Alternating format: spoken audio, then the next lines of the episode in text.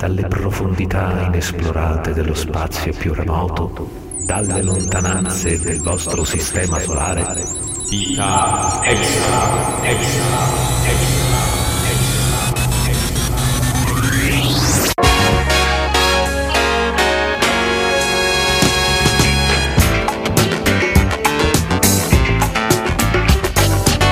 Cari amici con le vite extra, bentornati sul podcast che è nato nel 2016 proprio pensando a voi. Eccoci alla seconda puntata della nuova stagione e stavolta tocca ai racconti che di mese in mese vi proponiamo sui giochi che abbiamo affrontato recentemente e sulle cose notevoli che vogliamo segnalarvi dal mondo dei videogiochi, come sempre nel senso più ampio possibile.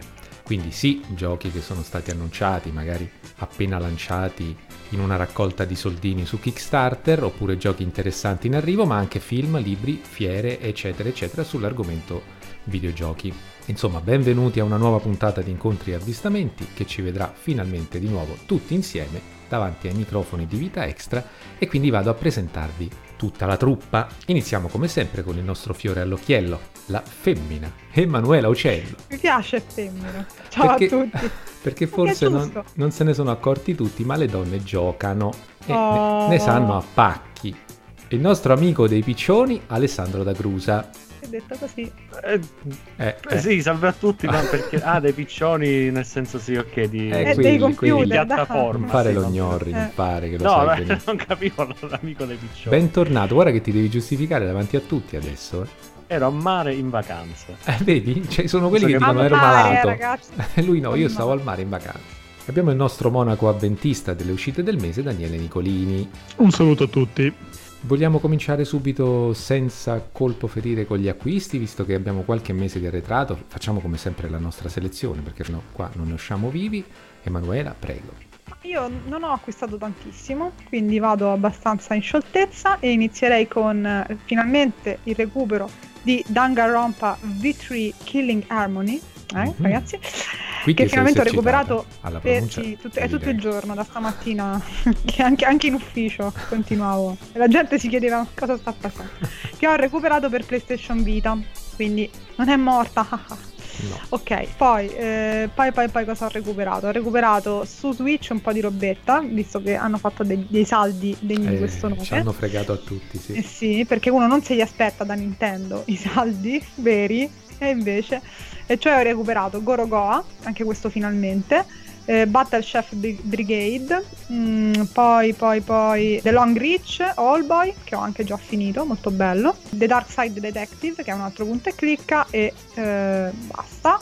E poi ho recuperato eh, Two Point Hospital, come promesso, che Mm. sto giocando e eh, abbastanza apprezzando, e eh, da ultimo Kentucky Root Zero. E qui Ah. eh, c'è un momento, il momento della vergogna, perché erano anni, cioè voglio dire, se chi ci ascolta un pochino ha capito i miei gusti, si chiederà come non aveva Kentucky Root Zero, cioè è il gioco, no? eh, per Eh, me. Ma chi ci Però io ascolta ero in polemica. co- come la pensi. Io ero in eh. polemica, esatto. Eppure, niente, non ce l'ho fatta. Banalmente è andato in sconto su Steam come mai prima d'ora.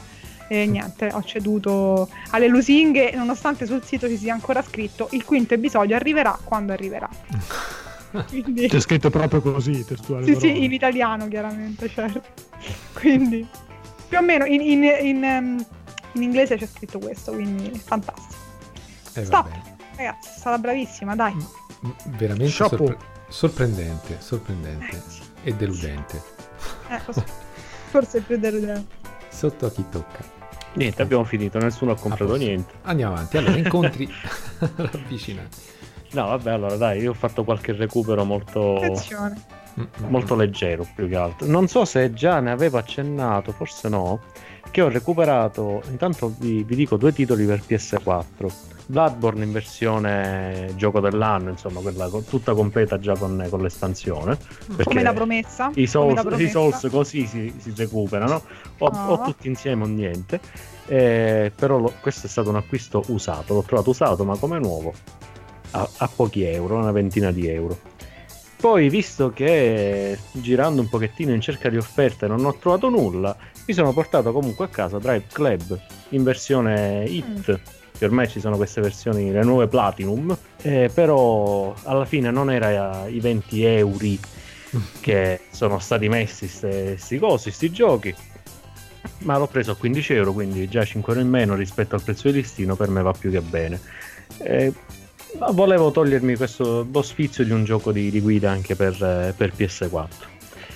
Poi, sempre in, eh, in coda alle, alle, offerte mega promozioni, ho visto che nella settimana passata su Origin, quindi piattaforma di EA Games.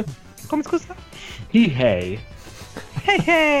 Vabbè, comunque, dicevo, sullo store di Origin ho visto che nella settimana passata davano a gratis il Premium Pass di Battlefield 1 e non avendo il gioco comunque l'ho riscattato. Poi così cercando un pochettino in store di chiavi e così via, sempre tramite lo store di Origin, quindi ufficialissimo, c'era Battlefield 1 in, in il gioco base, tanto il premium già l'avevo, comp- l'avevo riscattato, c'era il gioco base a 5 euro, quindi a 5 euro mi sono portato a casa materiale per l'equivalente di una sessantina di euro e quindi ho preso anche Battlefield 1 e aspetto anche Flavio che si unisca, eh, visto che ci siamo beccati di sfuggita in una partita sola. Io già ho 30 ore. Ah, questa cosa è spettacolare. 30 ore. Ammazza. siete beccati. Siamo beccati così per di sfuggita. E niente, questi bellissimo. sono stati gli acquisti miei. A un certo punto sono salito su un sidecar e mi sono accorto che alla guida c'era Alessandro. Ma dai, veramente. Almeno credo, è andata così, no? Sì, Ale? sì, io guidavo malissimo. Va Niente, veloce, veloce. Visto? Beh, ottimo, ottimo Ale, complimenti. Hai fatto scelte oculate e hai massimizzato, minima spesa, massimo risultato. Ah sì, poi quella di Battlefield 1 veramente è stata... E, mi sento quasi in colpa, non è e, vero però, e, si dice così. E tra l'altro l'hai spammata eh, nelle nostre chat, per cui me l'hai fatta prendere pure a me e grazie. 80 giga a 5 euro sono stati. Esatto, 80 giga, madonna, mi ci far pensare, ho dovuto cancellare di tutto. Vabbè, visto che ho iniziato a dire quello che ho preso, Daniele, vado, eh? Finisco vai, vai. gli acquisti miei. Ecco, ho fatto salvo questo titolo per PC, tutto il resto che ho preso in questi ultimi mesi è tutto materiale per Switch, che è diventata una specie di console uh, copertina di Linux. I titoli che ho preso sono proprio una manifestazione del cambiamento delle mie preferenze per quanto riguarda eh, l'attività videoludica.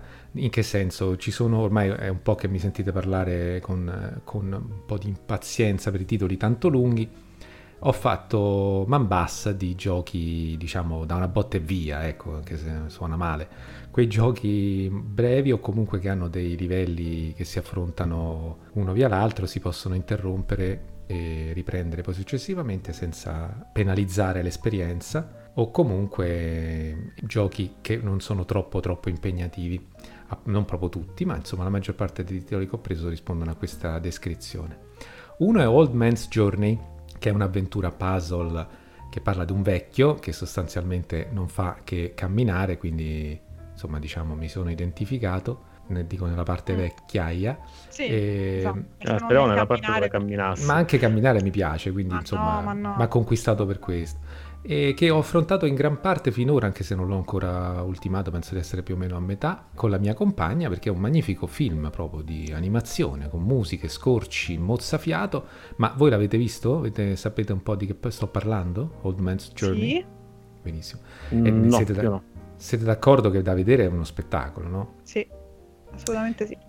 Eh, mi ha regalato la magia del pop-up fino adesso, quei giochi, quei libri che insomma avevano un po' di interazione e ti sorprendevano con la meraviglia. E... Ma tu l'hai comprato per il titolo, giusto? Esatto, Old Man. Ah. Sì, ha catturato la mia attenzione per quello. No, ho visto pensavo anche per che era molto, era molto bello. Ah! Eh, sono mi, uscito da... proprio sul, sul basilare. Sono uscito da, da, quella malattia, non mi ci fa ricadere, però ora che ci penso hai ragione. Secondo me sotto sotto è stato un insieme di cose. Io e... non, so, non so neanche come classificarvi, francamente. Eh, non lo so neanche io. Poi su segnalazione di un nostro amico della saletta, che è Fabrizio, che saluto, mi è caduta l'attenzione su Yoku's Island, che è un titolo veramente bellissimo, innovativo con la meccanica e bellissimo da vedere. È una specie di incrocio di Ori. Ori incontra Loco Roco e i giochi di flipper, quindi ecco fatevi un po' un'idea se non avete presente con quello che vi sto dicendo. Yoko è una specie di scarabeo stercorario, non so se ci avete, eh, avete visto sì. mai. Que- eh, che cammina, invece lui non ha la passione per la cacca, va in giro con questa pallina da flipper, non è coprofago, come si dice. questi insettini sono un po' la, diciamo, il tema portante degli ultimi podcast, perché l'ultima volta avevamo i porcellini di terra. Ma i veri nerd hanno una grande passione per, per gli insetti. Poi ho preso All Boy, che mi è stato venduto dal fatto che è un titolo famoso per la sua gestazione lunghissima, tormentata, mm-hmm. insomma di circa dieci anni, questo povero studio di cinque cristi, che ne hanno sì. vissute di tutti i colori. Ho letto degli articoli che fanno accapponare la pelle sulle vicissitudini e la sfiga che si è abbattuta su di loro, ma devo essere sincero, mi ha convinto anche lo sconto che c'è stato, sempre per il riferimento che faceva a mano agli sconti di Switch. E poi vabbè, anche le recensioni ottime. E poi ho preso Tots the Got, che è la formula di Qbert, quel gioco in cui bisogna, no, uh-huh. ci mhm. sono quelle uh-huh. sorta di scale in isometrica, in cui bisogna andare a, a camminare su tutti i cubetti prima che, senza venire colpiti è una droga, ah, statene alla larga. Poi eh, appunto dicevo il boy che, che, ho però solo assaggiato perché mi sono proprio lasciato conquistare da un altro titolo che è quello di cui parlerò più avanti, che è Bomb Chicken, di cui non dico proprio assolutamente niente se non che dovete comprarlo prima possibile se avete uno Switch. Ecco Benissimo. Qua. Prego Daniele. Ma eh, io nel corso di agosto ho recuperato Monster Hunter World uh, per PlayStation 4 e dopodiché mi sono tornato insomma sul pensiero del fioretto, del fatto di non accumulare giochi che Bravo. non giocherò mm-hmm, e quindi ho pensato, ma anziché comprare giochi, perché non prendere qualcosa per giocare meglio quelli che ho? Ah. E quindi sì. ho rimediato il volante per la PlayStation 4. Avevo pensato l'action replay, sai quello che ti permetteva di... Va bene ah, quindi tu hai preso un volante. Eh sì. Ma che strano, non lo sapevamo. Non lo sapevate proprio, non sapevate no. proprio. Ho preso un Trasmaster T150, insomma, il modello più base tra quelli con force feedback. Sì, ricordiamo che gli hai subito, subito dovuto fare una riabilitazione l'hai portato dallo psicologo perché l'ha usato, l'ha provato Emanuela. Allora, sì. adesso io su cui, vabbè, lasciamo perdere. È ancora un po' traumatizzato. Un po Ma traumatizzato. io sono ancora un po' traumatizzato. Andiamo un attimo di contesto. Eh, qua ho avuto modo di provare una serata tra i marziani di Roma. Flavio e Mano hanno avuto modo di fare un giro un po' con Gran Turismo e basta, credo. Flavio no, si è buttato su Formula, 1. Sì. Anche io, veramente, ricordiamoci. Anche, Ma- anche Mano su Formula 1. E insomma è stata un'esperienza trascendentale, direi. Eh, ragazzi, io non colgo l'ironia, francamente. Me la sono cavata egregiamente. E, voglio dire, mi sono, cioè, nel senso, mi sono anche spostata a bordo strada quando mi hanno doppiato su Formula 1. Più, cioè, col volante non è facile anche quello accostare, eh, quindi... C'è da dire che sei veramente brava in effetti a, a metterti Mamma da parte. esatto. E poi faccio dei testacoda che voi due ve li sognate, quindi... No, burnout questo... proprio, cose... Ecco, burnout. Sì. Perché è quello che devo giocare, non queste cose precisine che giocate voi. No, ma tanto di cappello perché scoprivi dei percorsi alternativi esatto. non indifferenti. Solo che non era Mario Kart, ricordiamo. Però non eh. me lo faceva fare. A me questa cosa, eh, vedi Alessandro, non potevo non fare previsto. tutte cose. Non potevo fare tutte eh, cose. Eh. Questa cosa mi ha dato fastidio. Cose non previste dal, oh, dai programmatori. Eh, ma scusa, basta, fine della polemica. Vabbè, niente, quindi insomma ho aggiunto un volante all'attrezzatura di casa e poi siccome c'era il volante, eh, fioretto, fioretto, però eh, che fai? Non ci metti un assetto corsa e un project cars? Eh. Io ce li ho messi. Hai fatto bene. E niente, quindi mi fermo qua. Così poco? Eh sì, eh, c'era il volante, insomma, basta avanza. Vabbè, però io adesso anche un altro titoletto lo direi, seppure non è proprio acquisto. No, ma lui non lo dice, capito? Lui è così. Non che lo carogna. dice. No, perché non è un acquisto, stiamo facendo gli acquisti. Gentilmente gli amici romani, ah. marziani ah. mi hanno, mi hanno omaggiato. omaggiato di un Marvel Spider-Man. Però è... Eh, vedi. Cioè, già che... già quasi finito in due ore, tipo, due giorni. No, no, finito no, però insomma mi sono portato un po' avanti nella via verso il platino.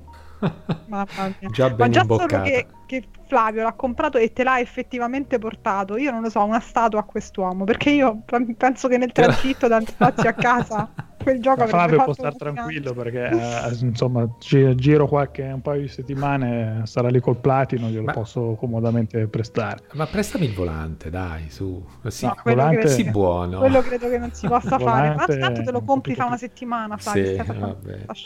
va bene. e che fai? Non lo prendi che mi impedisci di fare un torneone un Formula 1 eh, lo so, ma, ma abbiamo orari strani che te non riusciamo mai a collimare non, non è facile Va bene, intanto eh, direi che è il momento di cominciare a parlare dei giochi che abbiamo incontrato da vicino. Chi si vuole addentrare? Mi addentro. Vai. Mi addentro ed inizierò con Vampire, che oh. secondo me si dice Vampir, Vampir. però facciamo Vampire, vampire. Eh, però da adesso in poi sarà Vampir, sappiatelo. Ehm, allora, si tratta della penultima a questo punto fatica dei Don't Nod, quindi gli autori di Life is Strange, che si sono, hanno, non lo so, hanno messo, hanno ingranato la quinta e hanno, eh, adesso stanno lavorando addirittura a due progetti si può dire perché al di là di, di, Life is Strange la seconda stagione che è in pieno svolgimento ci stanno lavorando anche a Twin Mirror quindi speriamo che non disperdano troppo. Comunque questo Vampire o Vampire mi, ha, mi aveva molto incuriosito diciamo all'annuncio perché a me piace moltissimo um, tutta l'ambientazione o comunque l'immaginario legato ai vampiri.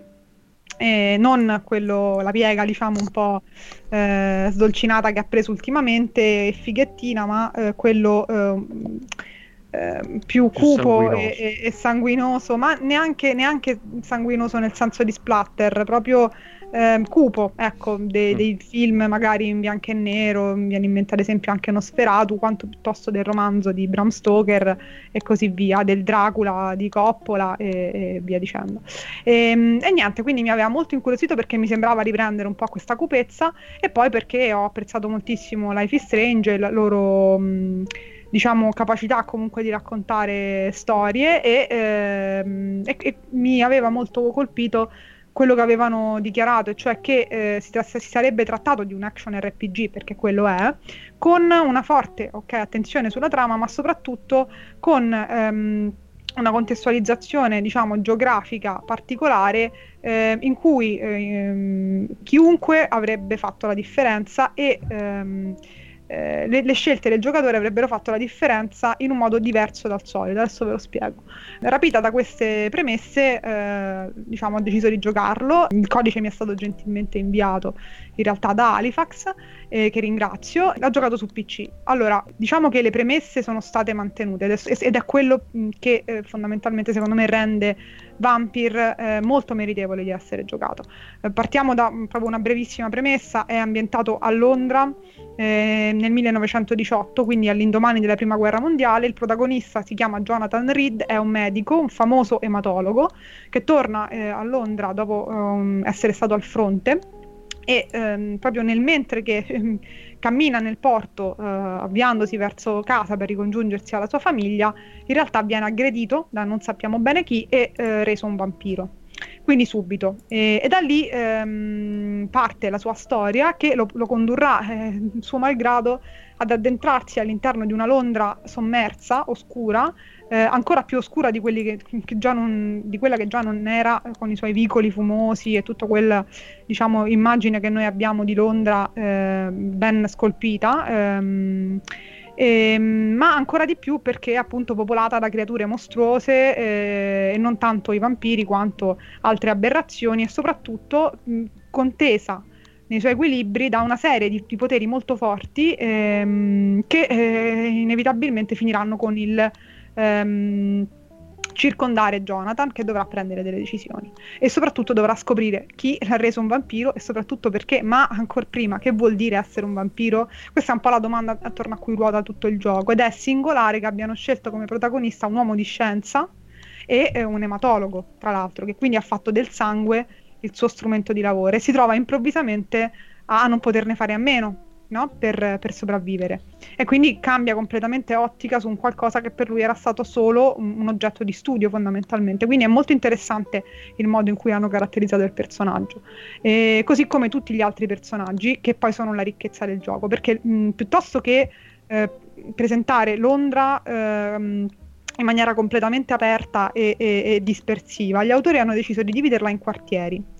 Ciascun quartiere eh, ha eh, una propria popolazione fissa e eh, delle relazioni tra i personaggi e una sorta di gerarchia sociale, se così vogliamo dire, una cerchia sociale. Quindi nel momento in cui noi ci troviamo a eh, frequentare il quartiere, ehm, dovremo innanzitutto conoscere tutti i personaggi che lo, che lo, abitano, alcuni dei quali vanno poi trovati attraverso delle missioni secondarie, interagire con loro, conoscerli a fondo, re- recuperare in giro indizi che ci consentano di app- approfondire il livello di conoscenza, fino a ricostruire in un certo senso um, una, questa rete sociale e arrivare a capire anche chi, chi è effettivamente il leader di questa compagine sociale e questo per tutti i quartieri di cui è composta Londra, che non sono tantissimi, ma sono molto diversi fra loro e presentano persone molto diverse fra loro. La cosa interessante, al di là di questo che è una cosa particolare perché non ci sono NPC fondamentalmente nel gioco, al di là di, um, dei nemici, insomma, quelli comuni che è possibile appunto affrontare, quelli sì, non è che hanno naturalmente, ecco, eh, quando si incontra il vampiro eh, per strada e, e lo si deve far fuori, non è che ha una storia, un'identità e quant'altro, ma tutti gli altri sono personaggi significativi con cui sicuramente sarà possibile parlare, che sicuramente avranno una storia da raccontare e che a seconda di quanto si deciderà di approfondire potranno eh, dare informazioni utili anche alla comprensione del contesto sociale, perché è molto legato a quello il gioco del, del malcontento, della, della paura, della, della miseria, della disperazione che attraversavano Londra in quel periodo ma anche elementi utili a capire appunto chi sia Jonathan e soprattutto quali decisioni puoi prendere, perché chiaramente, e qui è seconda, il secondo aspetto interessante del gioco, tutto si basa sulle scelte che noi andremo a fare, sia all'interno dei dialoghi, quindi proprio relative alle relazioni con questi personaggi, ma in maniera magari meno significativa, sia poi in alcuni snodi della trama, eh, scelte che però passano attraverso anche le azioni, questo è molto interessante, cioè la nostra natura di vampiri ci metterà spesso di fronte a un bivio fra nutrirci o meno di eh, questi personaggi. In alcuni casi saranno proprio delle scelte eclatanti che andranno poi a cambiare in parte il corso della storia. In altri casi, ed è forse la cosa che mi ha colpito di più, si tratterà proprio di sopravvivenza quotidiana, perché il sistema di gioco di, di Vampire eh, prevede, prevede, al di là di un, insomma, delle meccaniche action RPG abbastanza derivative che si basano sull'attacco ehm, a medio o corto raggio e la schivata fondamentalmente, prevedono che i potenziamenti del personaggio eh, si leghino allo sviluppo delle sue abilità da vampiro, chiaramente, ma eh, non è ehm, un po' come in Prey. Mm, non è una scelta indolore. Decidere di cedere al nostro lato da vampiro vuol dire nutrirsi. Nutrirsi vuol dire eh, uccidere, e chiunque noi uccidiamo avrà un impatto sulla storia perché appunto sono una, una, serie ristretta e selezionata di personaggi, non c'è carne da macello se così possiamo dire. È possibile nutrirsi anche dei, dei comuni nemici ma il, l'effetto è limitato, l'esperienza che si guadagna dai combattimenti è limitata. E quindi si può, perché io l'ho fatto, andare avanti senza uccidere nessuno e comunque potenziarsi, ma si fatica tantissimo nel combattimento, cioè bisogna, ecco, lì viene fuori un po' la dedizione e il desiderio di mh, approcciare le situazioni magari anche cercando delle vie secondarie, evitando lo scontro diretto in alcuni casi, eh, affrontando un combattimento in maniera ragionata. Quindi questo è molto interessante perché il livello di sfida lo scegliamo noi e lo scegliamo noi decidendo se Jonathan Reed debba o meno cedere ai suoi impulsi fondamentalmente, alla sua nuova natura. Quindi questi sono gli aspetti più interessanti del gioco. Mm, per il resto eh, l'ho trovato interessante anche da un punto di vista estetico e, e mm, anche sonoro, ha una bella colonna sonora. E meno da quello tecnico perché ha una serie di problemi, fra cui anche qualche mh, mm, diciamo un bug, eh, comunque insomma qualche, mh, mm, sì, qualche momento di, di, di, di, dubbio, di cedimento. E eh, a livello poi ecco diciamo una, di, incisività narrativa perché è tutto molto bello ma al dunque trovo che faccia egregiamente il suo, nel senso che si arriva ad un finale che è realmente significativo, ce ne sono diversi chiaramente e, e si sente un po' proprio il, il peso del viaggio, nel senso è un'avventura molto intensa che dura quella ventina di ore mh, mm, senza voler necessariamente completarlo al 100%, ci sono missioni secondarie come abbiamo detto. Ecco, forse un difetto accentuato è quello del, del, level design, nel senso che sì, va bene la Londra divisa in quartieri, va bene l'accessibilità graduale, quindi sbloccando scorciatoie e quant'altro, però secondo me hanno male gestito proprio lo sblocco di queste scorciatoie. Ci sono questi cancelli chiusi, eh, qualcuno l'ha definito simulatore di cancelli chiusi, che non si capisce mai da che parte vadano aperti e come soprattutto. È un po' casuale, non si ha la sensazione di dire, ah vedi, allora io adesso sono qui, eh, riesco ad andare ad aprire quel cancello. È tutto molto casuale, quindi quello forse ecco, lo potevano gestire meglio. Per tutto il resto, ehm, tanto di cappello, insomma. Ma a livello di difficoltà, se decidi di non uccidere eh. nessuno, più o meno eh, se riesci a fare un paragone per capire. Ma guarda, non so se riesco a farti un paragone perché non mi viene in mente un gioco. Mh, mm, perché naturalmente eh, il, il, termine di paragone più vicino, anche se è un gioco molto diverso, è Bloodborne, ma perché il sistema di combattimento è fortemente derivativo da lì, secondo me. Però stiamo parlando naturalmente di una difficoltà molto inferiore, eppure sostenuta soprattutto per i boss. Io sono. Cioè, ci sono stati alcuni combattimenti che ho dovuto ripetere varie volte eh, imperterrita perché appunto avevo deciso in, in, un certo modo. Poi però ci sono degli elementi che vengono in, in aiuto, nel senso che c'è un sistema di crafting eh, abbastanza interessante che ti consente di crearti delle, ehm, delle, dei medicinali, diciamo, che ti aiutano eh, nei combattimenti piuttosto che potenziare le armi. Ehm, comunque con, con, negli snodi principali della trama si, si guadagna un, un tot di esperienza, insomma si riesce però riesci in quel modo ad arrivare ad un livello che è o pari o poco sotto a, eh, al boss e, e, noi sappiamo bene che in un RPG vuol dire faticare fondamentalmente perché mm. solitamente ci si mm. approccia almeno due o tre livelli sopra no? quello che è il, il boss quindi il livello è mm, medio-alto secondo me del tutto accessibile Daniele per magari mh, anche te che sei comunque un giocatore abbastanza insomma scafato, ehm, de- che insomma dedito ecco a, a, anche a queste situazioni, a queste esperienze in cui è richiesta un po' magari di applicazione, ecco mettiamola così. E un'altra cosa interessante, l'ultima che non ho detto, è che tra l'altro essendo lui un medico eh, è possibile raccogliere degli ingredienti e preparare delle medicine, ad esempio quella per eh, l'anemia, da consegnare ai personaggi perché ogni quartiere ha un livello di salute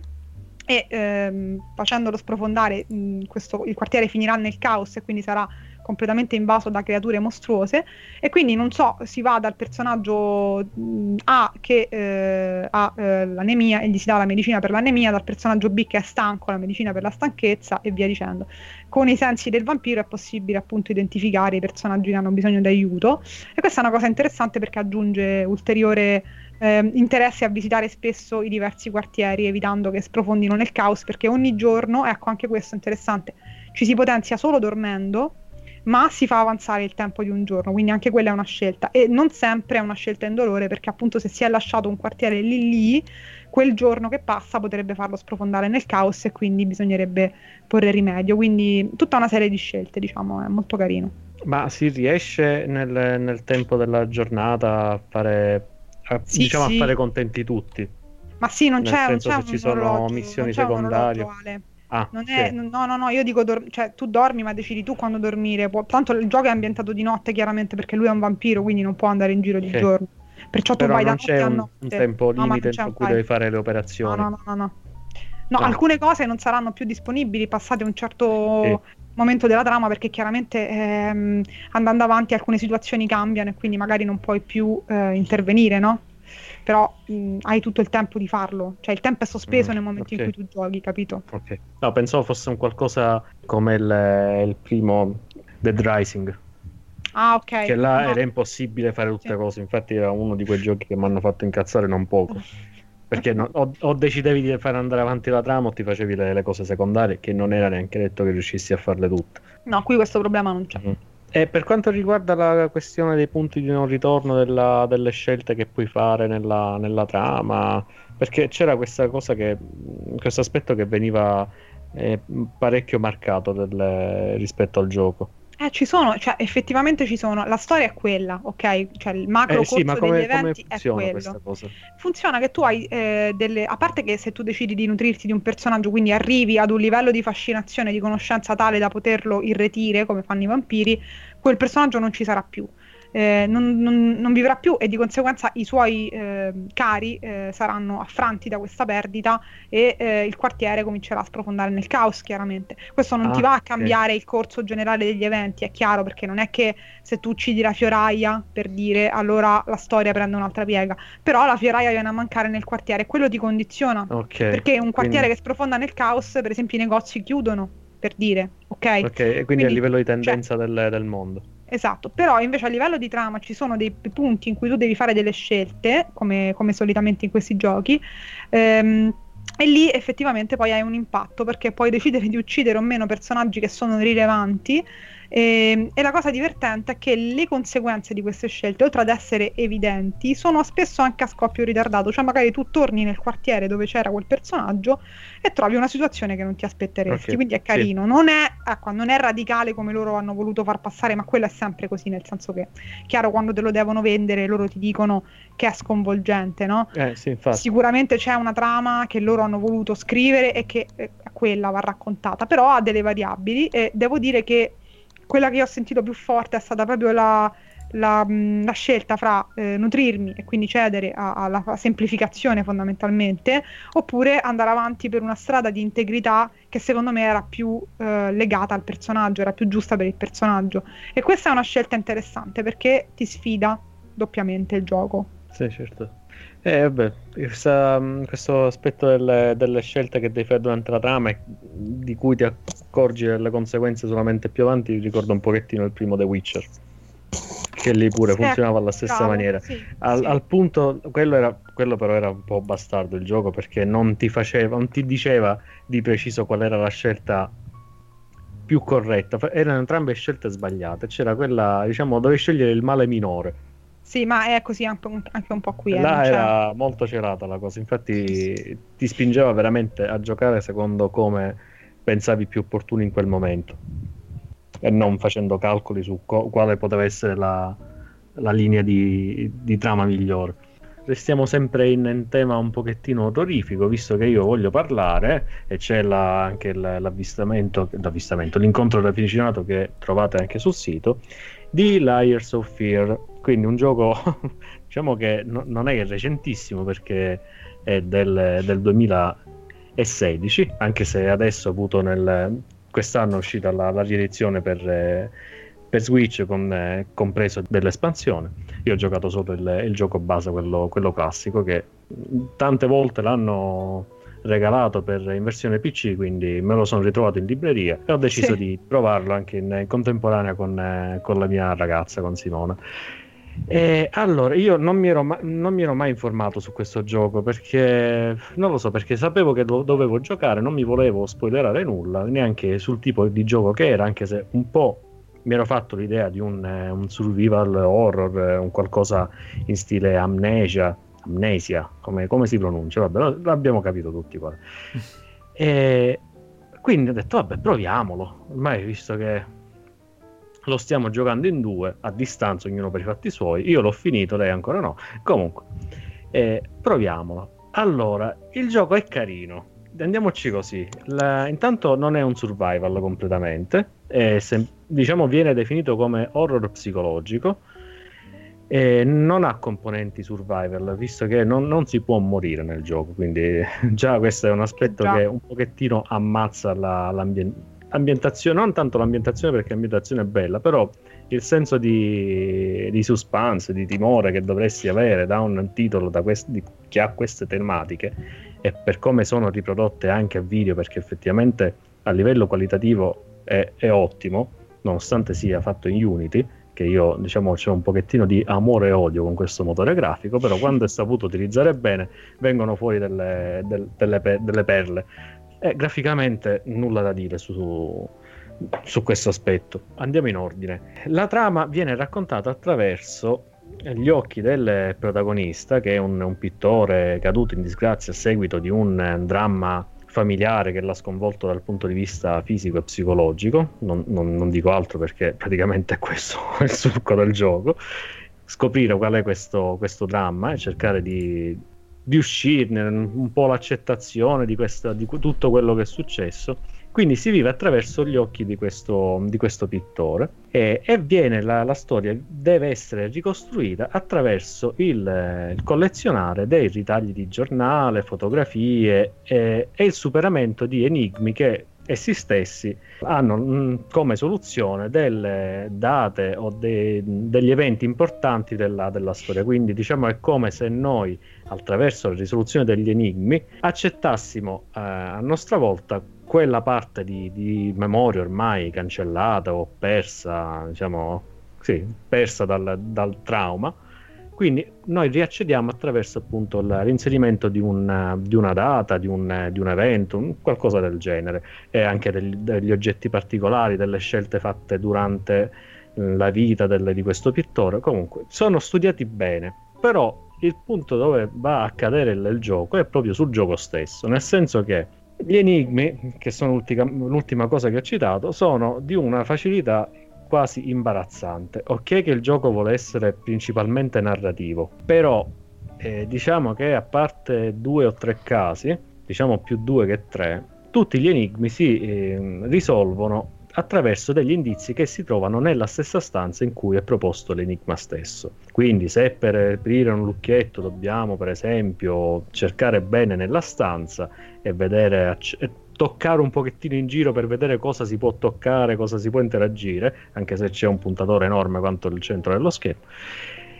Altre cose invece li dobbiamo risolvere sempre con cose che troviamo all'interno della stanza, sempre cercando bene, ma leggendo e questo, questo permette appunto di, di capire intanto qualcosa di più sulla trama. E il fatto è che noi non dobbiamo avere necessariamente una memoria da giocatore o neanche prendere appunti carta e penna per poter risolvere tutti questi, questi puzzle, perché qualsiasi cosa appunto si risolve tranquillamente nella stessa stanza in cui c'è l'enigma.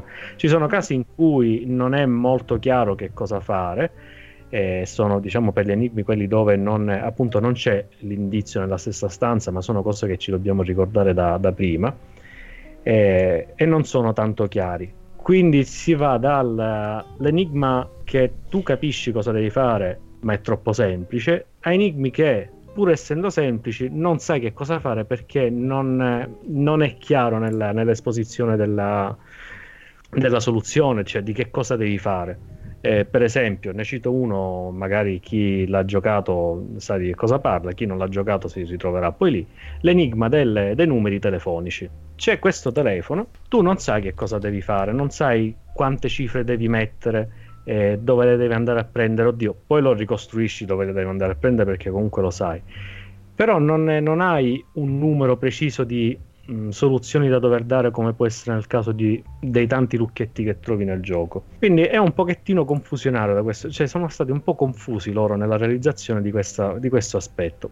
Poi ripeto, sono cose che possono servire quanto non possono servire perché comunque alcuni enigmi neanche sono necessari per proseguire nelle, nella trama, cioè proseguire nei livelli.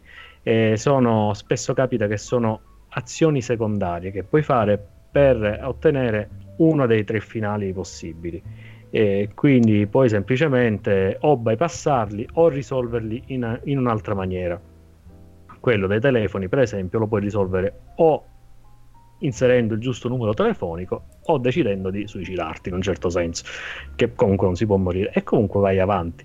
E quindi questa cosa mi ha un pochettino lasciato già con, con l'amaro in bocca, ma la cosa più fastidiosa di Liars of Fears è la ripetitività del gioco. Le ambientazioni sono belle, variano perché comunque è il, tutto ambientato all'interno della villa di questo scrittore, di questo, di questo pittore il problema è che è una versione, eh, diciamo, mentale di questa, sua, di questa sua villa, quindi essa stessa cambia in base alle, ai ricordi e alle emozioni che sta provando in quel momento il protagonista. Quindi la parte iniziale che noi visiteremo, che possiamo considerare quasi la realtà, cambierà poi totalmente a partire dalla, dalla prima volta che entreremo nel, nel suo studio, che funziona un pochettino come hub dei capitoli del gioco. Una volta varcata poi nuovamente la porta dello studio a ritroso, ci troveremo nel gioco vero e proprio eh, e quindi la struttura della villa cambierà costantemente. Ci ritroveremo certe volte nelle stesse stanze ma in versioni diverse dalla stessa stanza. Eh, una dei, delle quelle ricorrenti è un corridoio dove ci sono tutti i quadri appesi alle, alle pareti. Eh, e trove, troveremo spiegazione nel perché questo corridoio è così importante nelle, nell'ultimo capitolo. Il problema è che eh, il gioco è di una linearità imbarazzante. Eh, noi non dobbiamo fare altro che aprire una porta, entrare nella stanza e a quel punto succede che la porta alle nostre spalle si chiude. Questo accade sempre. C'è un qualche rumore che ci vuole fare spaventare o un lampo che illumina la stanza e ce la fa vedere in maniera un pochettino distorta Sappiamo che all'interno di quella stanza ci sarà almeno un oggetto da leggere, eh, o comunque un oggetto da, da ispezionare, diciamo, ecco, mettiamolo in questo senso, e certe volte ci po- potrebbe essere anche un enigma o qualche cosa che può incentivare l'esplorazione. Risolta quella stanza, certe volte basta semplicemente camminare in avanti per risolvere la stanza, apriamo la porta, ci troviamo in un'altra stanza e ricomincia tutto da, da capo, quindi nuova stanza, evento spaventoso, eh, controlla l'oggetto, apri i cassetti, chiudi i cassetti, apri la, la, la porta, chiudi la porta ed è tutto così. Il problema è che questa cosa diventa un pochettino troppo pesante perché anche gli eventi sono piuttosto prevedibili poi a lungo andare. Cap- entra- riesci ad entrare nel, nel, meta del codice del gioco, tu sai già che cosa succede. E questa è una cosa che non deve esserci un, in un gioco che cerca di mantenere la tensione del, del giocatore sempre, sempre viva. E anche i jumpscare che ci sono, te, te, li aspetti alla fine. All'inizio puoi fare un paio di salti sedie, sulla sedia, mi è capitato perché ci sono alcune cose che sono studiate in maniera carina. Però poi, ah sì, vabbè, adesso c'è il quadro che accade, adesso volano i libri, cioè te lo aspetti, cioè vedi già la stanza e capisci super giù mm. che cosa deve succedere. E già questa è una cosa che fa eh, sembrare il gioco più lungo di, di quello che è, perché poi alla fine dura 5-6 ore, un... cioè niente di particolare. Mm. Però se già diventa pesante in 5 ore questo aspetto, e allora mi sa che è stato calibrato un pochettino male. Loro hanno creato un'ambientazione che è stupenda, da vedere la, la, la casa, anche come sono strutturate le stanze, anche come cambiano le stanze man mano che il, il protagonista comincia a rivivere tutto il dramma, quindi le stanze diventano più cupe, più deformate e anche in, in tema con quello che lui sta ricordando, se parla se della moglie, del, della figlia, insomma cambiano le stanze avevano loro un'ambientazione ma dettagliata ma dettagliata tantissimo. Cioè, eh, ci sono delle, degli, degli scorci di questa villa che tu dici ma quanto caspita ci hanno messo a fare questo ambiente? Perché proprio è dettagliata all'inverosimile è qualcosa di stupendo. Ma non l'hanno saputa sfruttare. Se loro andavano a creare un qualcosa di eh, vuoi creare tu le stanze che sono distorte, che, sono, che cambiano in base alla, al momento. Ok, fallo, ma non mi fare dei corridoi, non mi fare delle stanze che devi solo andare dal punto A al punto B. Hai tu un'ambientazione talmente bella e ricca, ma fammela esplorare, fam- mettimi io per quanto io lo posso odiare l'aspetto del backtracking, mettimi un pochettino di backtracking, dammi la possibilità di c'è questa porta chiusa, aspetta, devo andare a cercare la chiave per questa porta. Non mi mettere le, le porte chiuse che basta eh, scorrere la, il fermo per poterle aprire, che il fermo è dalla mia parte. Che caspita me le metti chiuse a fare così? Che, mi, che la maniglia che, che, si muove, ah, non si apre. Ah, ma là sopra c'è il fermo. Zac, apri il fermo e si apre la porta. Che senso ha sta cosa? È un fermo molto bello da gustare. Sì, devi muovere tu perché devi fare i movimenti in stile amnesia che devi afferrare la maniglia, i fermi e fare gli stessi movimenti, le, quelle le maniglie girevoli pure devi muovere tu in, in senso orario o antiorario il mouse, insomma, o, il, o la, la, la, la, levetta dell'analogico. Cioè, è una cosa strana perché loro avevano veramente la possibilità di fare qualcosa di, di unico avevano tutti gli elementi, solo che si sono persi un, nella concezione più sbagliata di eh, Walking Simulator. Eh, vabbè, l'ho, l'ho, detto, che non c'è niente di male neanche in questo, però n- non lo so, non, non riesco a, a, capire perché si siano persi in questo, in questo modo. Perché il gioco vale anche come trama, per quanto sia banale la storia, è banalissima, però hanno osato molto per gli eventi della storia, per gli orrori che ha vissuto il protagonista e che ha fatto lui stesso. Non, non dico altro perché mh, sono questi proprio i punti più importanti. Eh, però è un qualcosa, ci sono degli aspetti che, eh, specialmente narrati dalla, in prima persona, non, non, mi pare che si siano mai eh, visti eh, o, o, o, letti o ascoltati.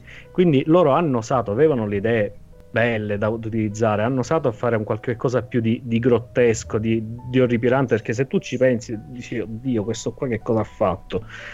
Quindi fammela sfruttare meglio questa cosa, fammela vedere meglio. E invece l'hanno fatto semplicemente un, un horror, eh, sì, psicologico, ok, però che si vuole spacciare per un survival, ma che non, non lo è, e, e annoia. Il fatto è che annoia. La cura dei dettagli è tanta, anche nella, nel movimento del protagonista. Allora, il, il, pittore, questa è una cosa che si scopre subito, ha un, un arto artificiale e che gli è stato, che lui aveva commissionato un, a una fabbrica insomma, che faceva questi, questi, queste arti prote- pro- protesici eh, solo che gli hanno sbagliato le misure e quindi è o più lungo o più corto, una cosa del genere, e, e va zoppicando, gli dà problemi di dolori alla schiena e così via.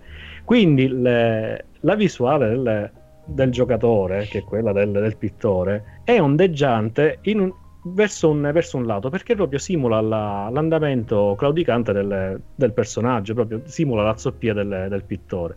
Ed è fatta bene perché Ora, io parlo per esperienza personale. Io per un, per un po' di tempo diciamo zoppicato. Eh, certo non come questo che sembra che anche quando è fermo è tipo su una barca che fa venire il mal di mare. Infatti avevo disattivato sta cosa dalla testa però poi l'ho riattivata proprio per, per un aspetto narrativo.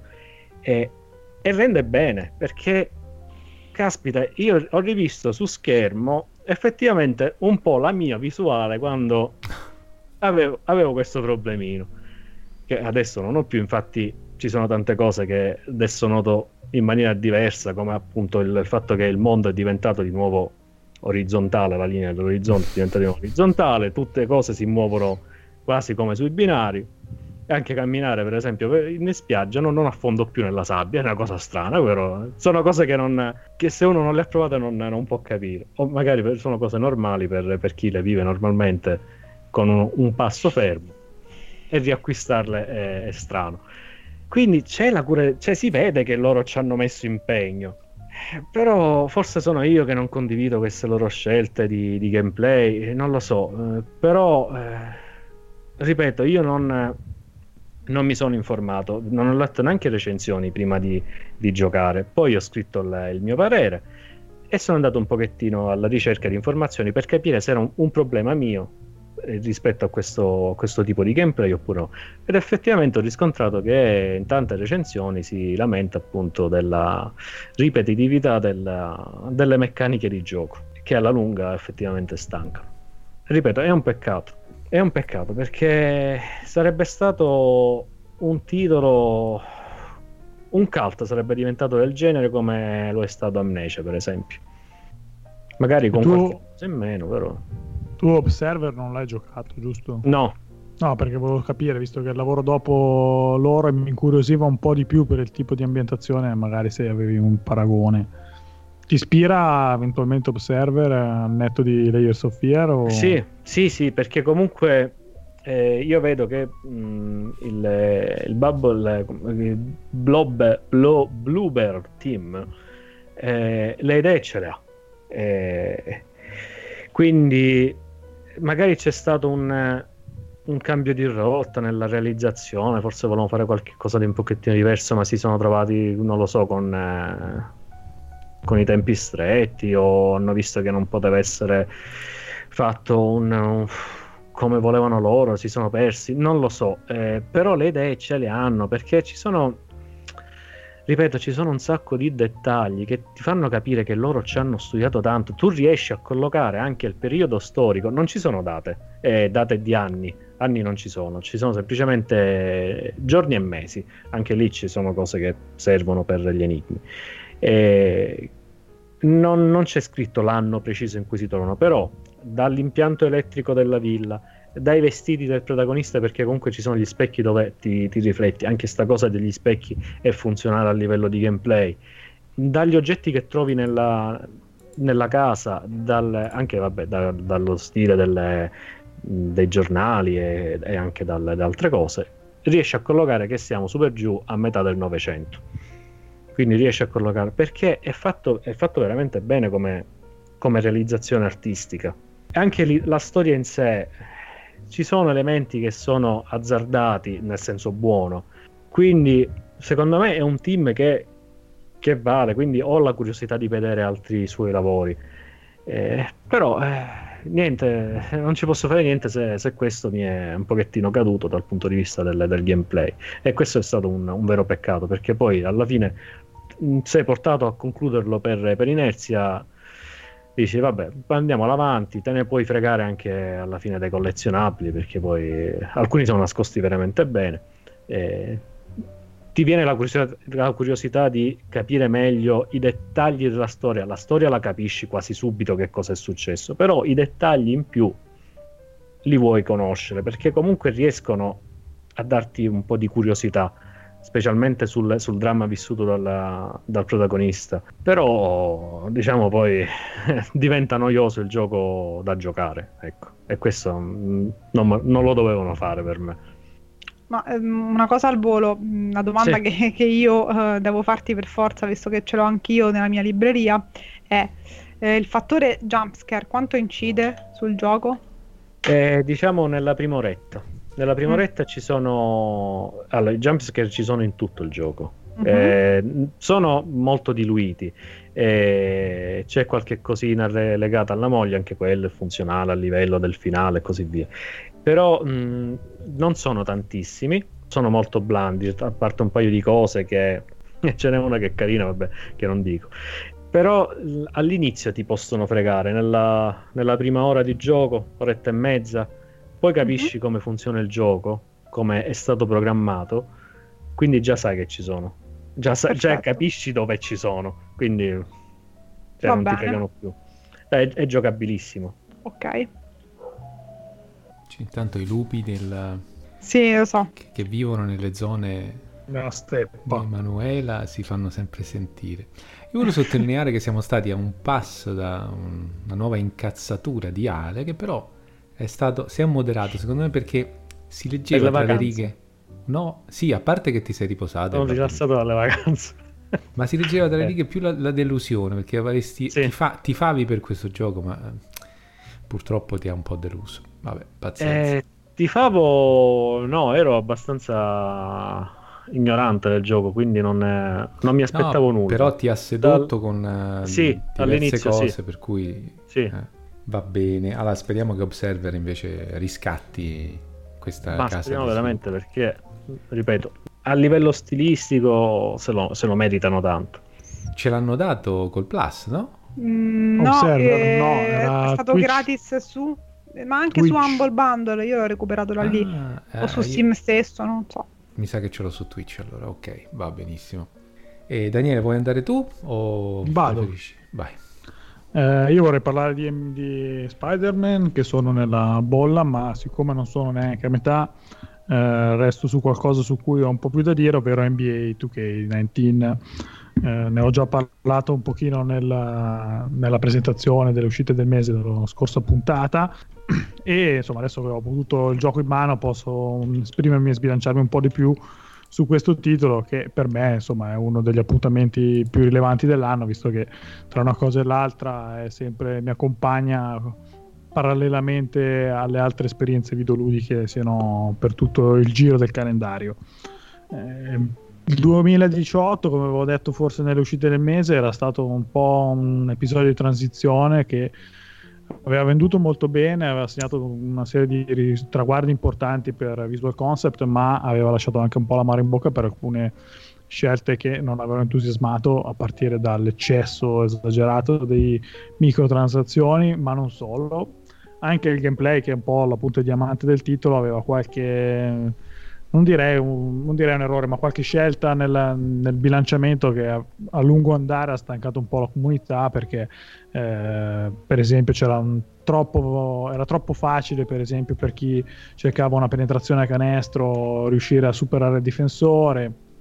E in generale eh, il sistema finiva per aiutare troppo quelli che non erano bravissimi col tempismo del tiro riducendo un po' quella che era l'abilità del giocatore favorendo invece le situazioni scriptate e questa serie di aspetti gli sviluppatori sembrano, insomma, hanno dimostrato di aver ascoltato tutta la community perché alla fine della fiera che, le correzioni che sono arrivate nel 2019 sono una, riportare in modo certosino tutte queste piccole eh, serie di appunti che sono stati mossi nel corso dello scorso anno da parte dei giocatori stessi. Quindi troviamo innanzitutto un gameplay che eh, così per io che gioco questa serie ormai da tutti gli anni, da credo almeno 5 anni. Eh, mi sento di dire che forse il 2019 è la versione più bella per quanto riguarda il gameplay puro. Eh, Posso c'è... fare una vai, piccola... Vai. Eh, sì, io ho giocato il, soltanto la demo, il preludio famoso e, e, e, assolutamente anche da quello si capisce che qualcosa... Ti ricordi che io avevo qualche problema col gameplay, con, con le animazioni, con lamentavo sempre quel qualcosa che mancava e devo dire che questa eh, versione qua anche solo dalla demo mi ha conquistato. Prego. Sì, ma infatti c'è stato un lavoro importante, insomma c'è sicuramente, adesso non so quando era, qual era quello precedente che avevi giocato, tu mm, il salto arrivava da? 2016 mi pare, sì perché nel corso degli anni il lavoro, diciamo, il grosso del lavoro, per esempio, è stato sulle animazioni, nella misura in cui si è cercato di ridurre l'effetto binario, mm. per cui iniziava un'animazione, tu trovavi costretto, che ne so, spalla contro spalla contro il difensore, per tre metri tu eri costretto a andare avanti col giocatore in quella posizione. Sono, su questo aspetto si è lavorato molto anno dopo anno e anche sotto questo aspetto nel 2019 siamo allo stato dell'arte ma soprattutto si è lavorato anche per esempio sul fronte della difesa perché eh, il sistema di difesa di, di, NBA fa sì che a seconda di quanto ti tieni vicino all'attaccante sei in grado di ridurre la sua possibilità di fare canestro. Può sempre segnare anche se gli metti la mano in faccia così come farebbe un giocatore vero però chiaramente è molto più difficile. Cosa succedeva però nel 2018 che questa eh, stare vicino alla, all'attaccante era un po' troppo generico per cui se gli lasciavi un metro alla linea da 3, però stavi lì sempre un metro, il giocatore, l'attaccante era in difficoltà. Ora, chiunque segua una partita di NBA sa che un metro è sì, no, come una pista di, da golf per uh, un giocatore di basket professionista, quindi questo è stato corretto e quindi la difesa deve stare molto più attenta e questo significa che quando giocate siete molto più spinti a essere concentrati e attenti nelle scelte che fate. Altra cosa, per esempio, quando si facevano, per esempio, vi trovate in contropiede, terzo tempo per andare a canestro, se il difensore stava alle vostre spalle, finiva per disturbarvi e in eh, un semplice terzo tempo magari lo sbagliavate. Cosa anche questa abbastanza inverosimile, corretta anche quest'anno. Ora, se la difesa non vi mette proprio la mano addosso, è abbastanza difficile sbagliare. Sono piccolezze, specialmente magari uno che non conosce la serie possono sembrare veramente delle stupidate, però nella, nell'economia di gioco cambia veramente tanto sì. e a questo cambiamento contribuisce anche un, ulteriore miglioramento della, dell'intelligenza artificiale che finisce per uh, essere veramente reattiva alle situazioni di gioco, perché se per esempio voi cercate di essere troppo aggressivi nell'anticipare un passaggio, il, il giocatore avversario Ciao. vi supera e va dritto a canestro con voi che siete come dei fessi al limite dell'area con quel passaggio che non è mai arrivato. Eh, anche i giocatori reali, insomma, chi, anche qui chi conosce un po' l'NBA non avrà fatica a riconoscere lo stile di gioco di alcuni campionissimi. Per esempio, potete vedere James Harden che fa un dribbling, un passo indietro e vi pianta una tripla in faccia. O Curry che appunto anche lui vi copre di tiri da tre senza che voi possiate fare un granché o LeBron James che si butta nella mischia dell'area e anche lì è un treno che non avete modo di fermare. Mi sorprende da tifoso di Oklahoma che non hai citato né Paul George né eh, Westbrook, eh, con le loro movenze. No, ci sono, Allora, perché questi sono eh, nella mia carriera, eh, siccome sto ai Lakers, ho avuto poche occasioni per confrontarmi con OKC, mm-hmm. eh, però insomma ho avuto modo anche di giocare un paio di partite contro di loro e anche lì vedi Westbrook che va dritto come un, anche lui come una fionda mm, verso il canestro e vi schiaccia sulla testa. È molto realistico, insomma, riuscite a, a si, vedere veramente... Si di voi perché questo lo fa sempre, eh? il buon Westbrook. sì, esattamente. Per il resto, superato il discorso gameplay, si è lavorato anche sul discorso dei contenuti, che è stata un'altra cosa che aveva stancato la community, che generalmente segue il gioco dal giorno dell'uscita fino all'episodio successivo. L'anno scorso, già in primavera, c'era un po' un deserto in quella che era l'online, in particolare per quello che riguarda il vostro alter ego, con l'introduzione l'anno scorso del quartiere, che era quest'area dove si radunavano i giocatori per fare basket di strada, andare nei negozi a comprare vestiti per il vostro personaggio. Era però un ambiente abbastanza vuoto, con poche cose da fare, poche attività da seguire e il risultato appunto è che ha annoiato molto presto. Quest'anno si è lavorato ascoltando anche quel tipo di feedback sul rimodernare questo discorso del quartiere creando una piazza, quindi molto più facile da navigare, con molte più attività e una serie di eventi a tempo, come per esempio potete, qui c'è stata una sorta di introduzione della Battle Royale anche in NBA, eh, perché potete a orari prestabiliti eh sì, a orari prestabiliti chi non sta giocando nelle partite di street basket può lanciarsi in questo mega torneo di eliminazione di palla avvelenata e chi resta in piedi per ultimi vince una serie, un premio, un ricco premio in denaro. Il denaro di gioco ovviamente, ma dopo arriviamo anche lì e non è meno importante. Eh, quindi quello che sembra è che la direzione, soprattutto per quello che riguarda la parte del vostro eh, in cui controllate solo il vostro giocatore, sta diventando praticamente una sorta di MMO sportivo. E in questo senso è veramente ricco di contenuti e capace di impegnarvi da settembre quando esce fino al settembre successivo perché c'è veramente tantissime cose da fare. Potete fare la carriera in solitaria in NBA potete fare partite 5 contro 5 contro altri giocatori fondare una squadra buttarvi nei tornei fare il 3 contro 3 o il 2 contro 2 sulla basket di strada. Adesso quest'anno hanno introdotto persino questa modalità più arcade che sono le gabbie, dove giocate in questo ambiente appunto con le gabbie, la palla non può uscire, ci sono dei trampolini che vi consentono di saltare sulla testa degli avversari. Eh, c'è veramente tanto, c'è veramente tanto e quindi insomma sotto, per tutti questi motivi e anche per le altre modalità su cui adesso non mi dilungo, però per esempio insomma io perdo molto tempo anche con quella che è la mia squadra nell'assemblare con le figurine quintetto dei sogni eh, però c'è veramente tanto. Questo fa di NBA 2K19 la migliore iterazione probabilmente uscita negli ultimi anni, con un grosso ma. Ah, e il ma. È, il ma è sempre lo stesso degli ultimi anni.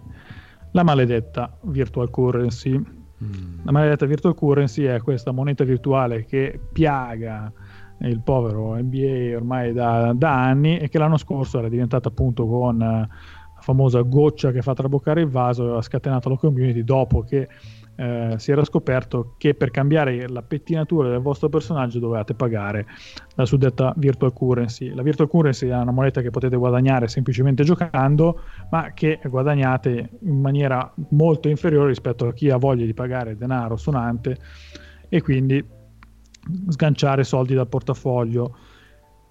Il problema è che questa virtual currency non vi serve solo per eh, comprare eh, il vestito, il cappello, la maglia del vostro campione da indossare quando fate basket di strada, vi serve anche per, per esempio, migliorare il vostro giocatore. Il vostro giocatore ha una sorta di diciamo, albero dell'abilità eh, con le caratteristiche, quindi se volete aumentare il suo tiro da 3 dovete spendere virtual currency. Eh, questo chiaramente significa che eh, voi accendete il gioco al day one partite a livello 60 e c'è già gente che è al livello 85. Ora, tra un livello 60 e un livello 85, se la capacità del giocatore è la stessa, il destino di quello 60 è abbastanza segnato, a meno che l'85 sia una schiappa e quello 60 sia un genio del, del basket. Il risultato è quindi che la virtual currency va a influire pesantemente su quello che è la, l'esperienza di gioco favorendo, diventando così il famoso pay to win. Se paghi oltre al prezzo già eh, non indifferente di un titolo eh, AAA, trovate comunque anche questo ulteriore ostacolo. Bisogna dire per eh, chiarezza che se vi dedicate principalmente alle modalità per giocatore singolo questo problema lo sentite comunque relativamente. Certo, probabilmente vi verrà il latte alle ginocchia e il tentativo di far crescere al massimo il vostro giocatore perché eh, insomma richiede un, un, lungo impegno in termini di tempo, però non troverete altri giocatori che possono aver guadagnato svant- un vantaggio sleale nei vostri confronti. Il problema è, per esempio, se volete invece giocare, che ne so, street basket, street basket contro giocatori che hanno speso più di voi, con tutta probabilità, almeno fin- per i primi 3-4 mesi che non vi siete messi a pari con la spesa degli altri, con ore di gioco, eh, la, la sfida sarà sicuramente impari. E quindi purtroppo questa cosa segna sempre NBA, lo, lo limita ogni anno Uh, resto dell'idea che se vi piace il genere il gioco resta godibile, quindi mi sento di consigliarlo ugualmente, con questa però grossa grossa avvertenza.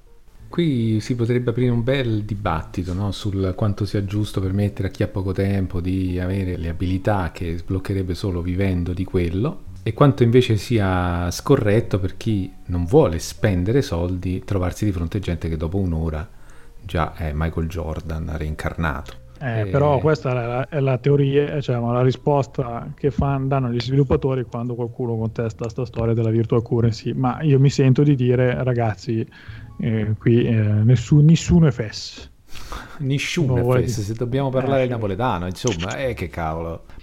Perché il discorso è, lo sanno tutti, chi gioca, quindi sicuramente anche gli sviluppatori, che c'è una scena competitiva all'interno di NBA per cui acceso il gioco c'è tutta una serie di giocatori che vogliono vincere il più possibile mm-hmm. e vogliono avere un record di vittorie il più immacolato possibile. Quindi non è gente che ha, cioè una, sono tanti giocatori che non, non si permetterebbero mai mm-hmm.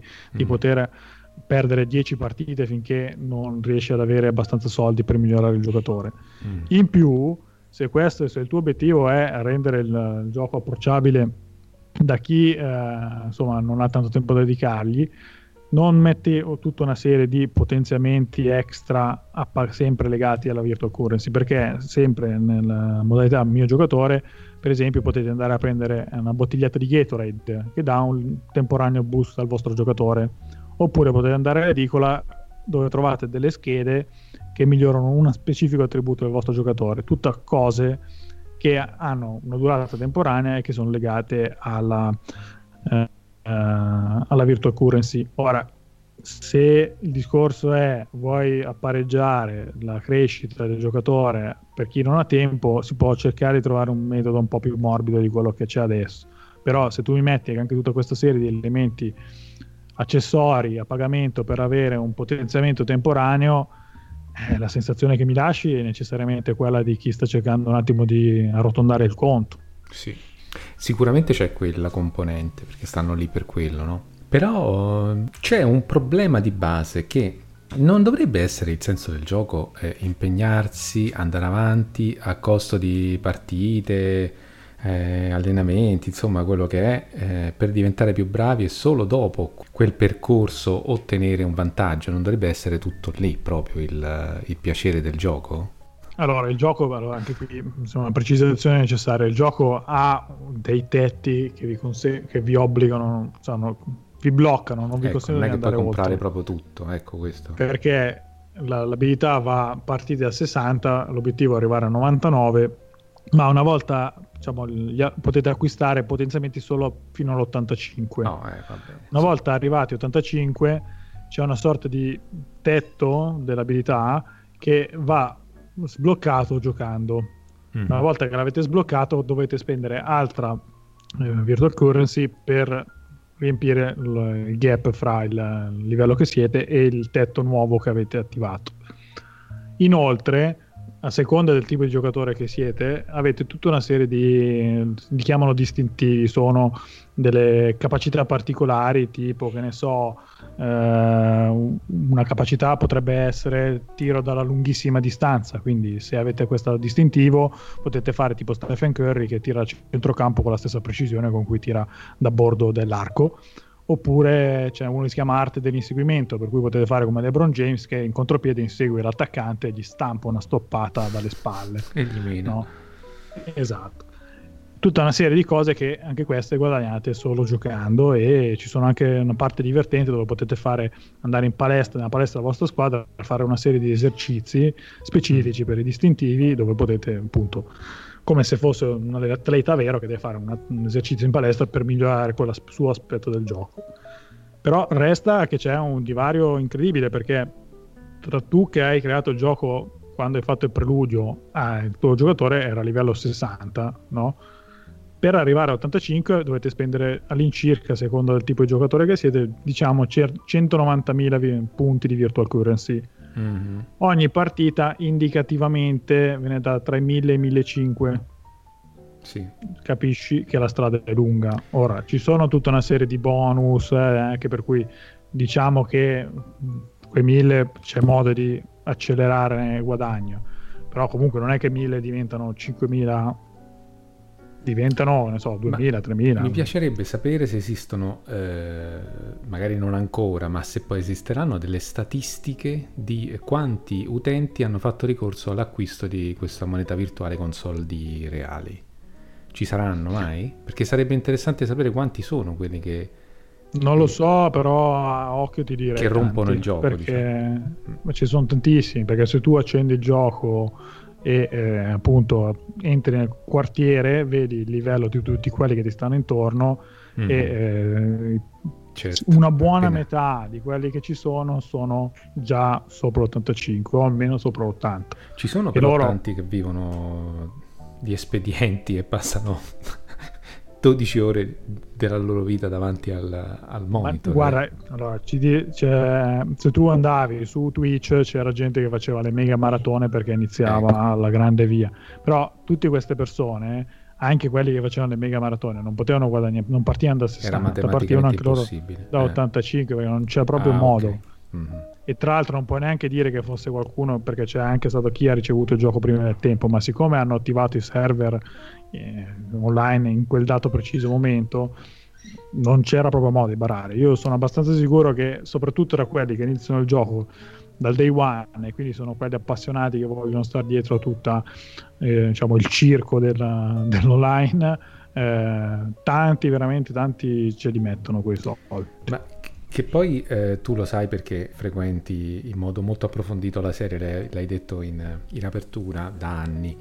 Eh, quest, questa cosa, questa malattia della moneta virtuale e, e, dell'acquisto delle abilità, da quando è stata introdotta? Perché prima c'era semplicemente migliorare il proprio giocatore senza poter ricorrere a questa scorciatoia, o sbaglio? O è nata che già si poteva passare no, no, no, dalla via allora, buona e cattiva?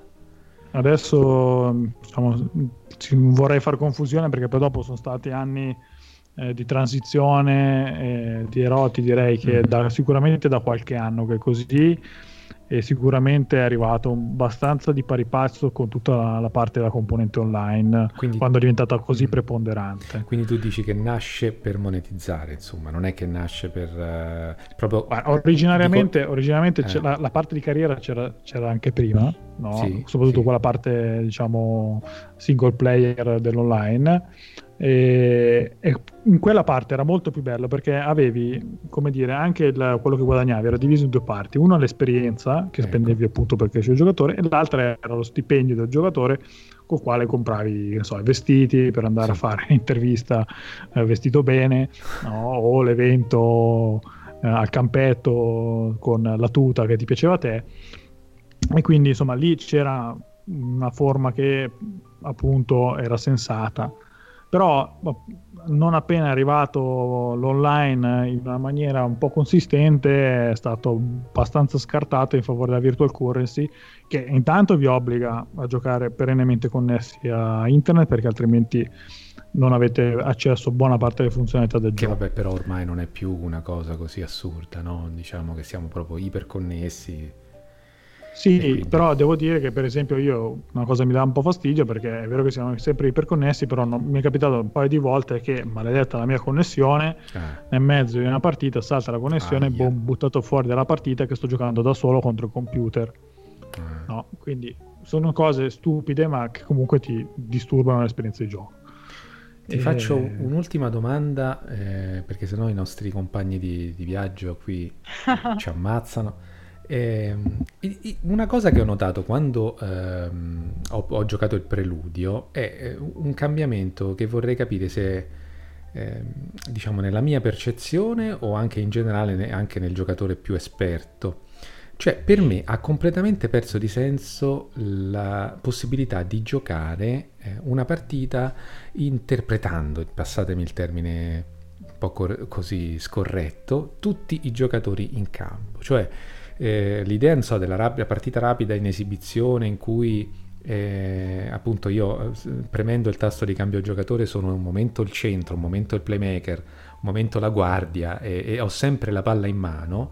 Eh, quel tipo di, di modalità lì, che, che, era sostanzialmente l'unico modo in cui giocavo ai giochi di basket eh, prima, insomma, fino a qualche anno fa, è diventata inconcepibile per quanto mi riguarda, a livello proprio di piacere della, della partita e divertimento, dell'interpretare invece un ruolo solo e eh, avere mh, tutto il gusto anche del movimento senza palla e del muovermi con- di concerto con il resto della squadra. Non so se anche per te è diventato quasi impensabile giocare eh, in quell'altro modo. 50-50, nel senso che la modalità di gioco che dici tu eh, l'ho trovata, da quando l'ho provata l'ho adorata, mm. per il semplice fatto che eh, per esempio a differenza della stessa modalità nel calcio, nel basket eh, in ogni momento sei comunque coinvolto nel gioco, nel quindi non è che come esatto. per esempio giochi eh, la, l'attaccante di PES che quando stai la squadra è in difesa stai là a guardare esatto. esatto. no per esempio appunto come dicevo la difesa è importante quindi se tu dormi in difesa esatto, anche esatto. se la palla il portatore di palla sta dall'altra parte esatto. comunque eh, il tuo attaccante quindi anche tu per... sei di questo avviso che a me piace molto però per esempio io mi divido abbastanza tra la, la modalità mia carriera e la, modalità, la mia squadra dove invece controlli tutti i cinque giocatori. Mm. Eh, ho perso un po' di piacere a giocare, eh, diciamo, la classica squadra NBA col suo campionato per il motivo che dici tu. Mm-hmm mi è rimasto il gusto del 5 contro 5 nella modella mia squadra perché c'è un continuo ricambio di giocatori, li scegli tu, eh, metti, c'è il gusto di cercare un attimo una combinazione certo. di, di, giocatori, per cui um, per esempio scelgo eh, il centro un po' meno forte però che c'ha anche il tiro da tre sì. e allora voglio vedere come si comporta. Allora c'è tutto questo aspetto per cui mi piace poi dopo provarlo con mano eh, se la sinergia della squadra funziona. Bene. E va bene, questo me lo dovrò comprare. Ah, c'ha la miseria.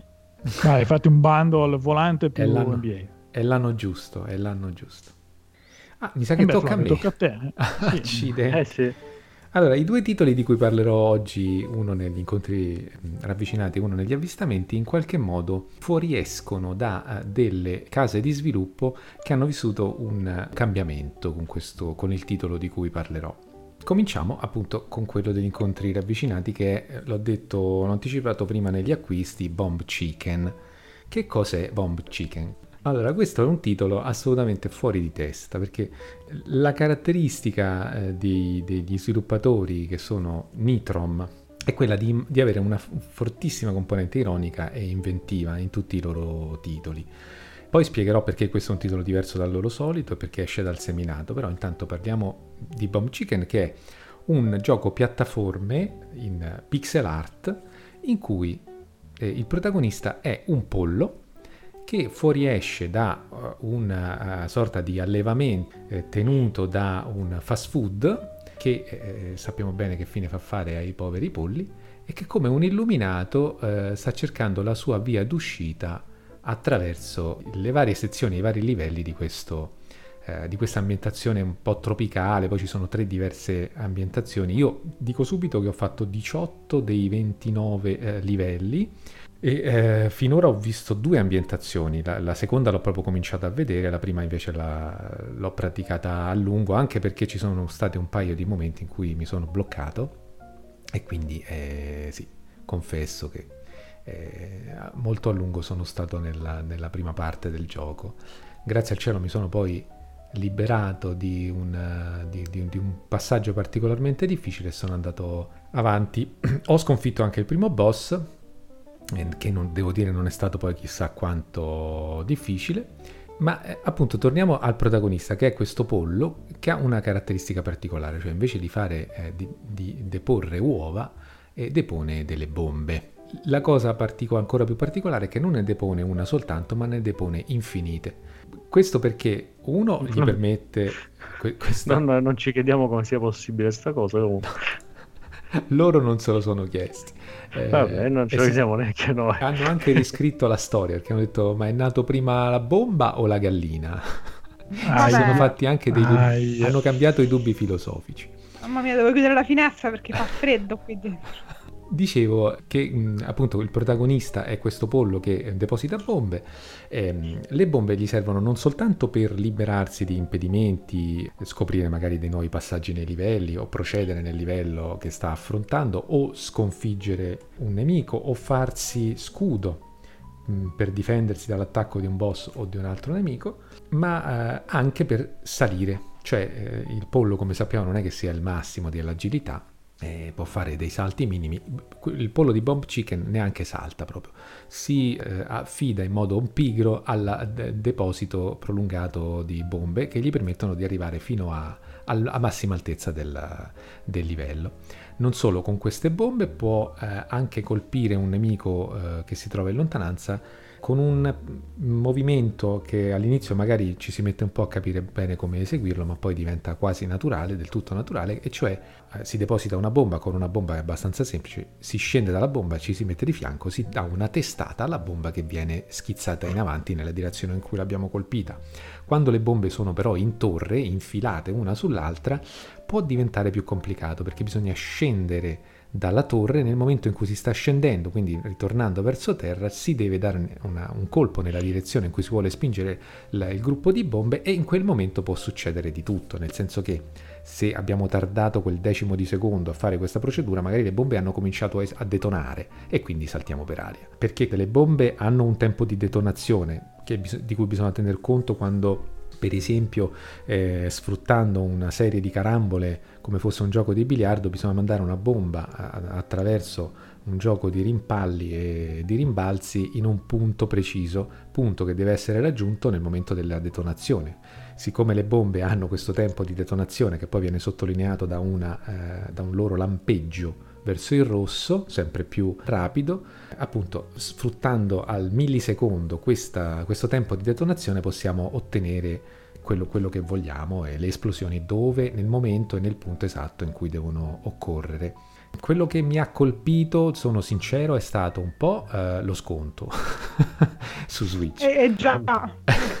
che, che, alla fine che, è un po' il, diciamo, il principio principe per tutti noi. Che ha la sua parte, sì, lo confesso. E però poi anche la, io sono superficiale, come sapete, l'occhio vuole la sua parte e quindi la pixel art, la, l'arte pixel di, di, Matt Annal, che è uno dei fondatori di eh, Nitrom, è, è semplicemente spettacolosa.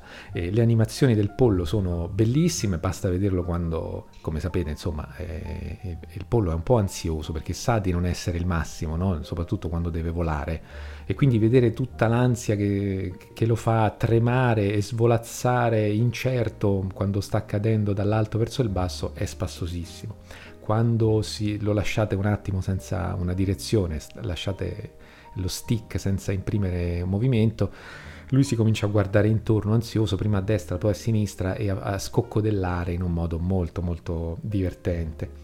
È anche piuttosto ben messo, è cicciottello e quindi quando poi salta in aria si gonfia e esplode in mille piume e, e stridii di, di, dolore. Niente, eh, dal punto di vista dei personaggi e della caratterizzazione siamo a livelli alti trova eh, diciamo molto bene casa in una, eh, nello schermo di una console Nintendo per intenderci quindi siamo ad altissimi livelli. Il livello di sfida devo dire non, non è stato quasi mai proibitivo.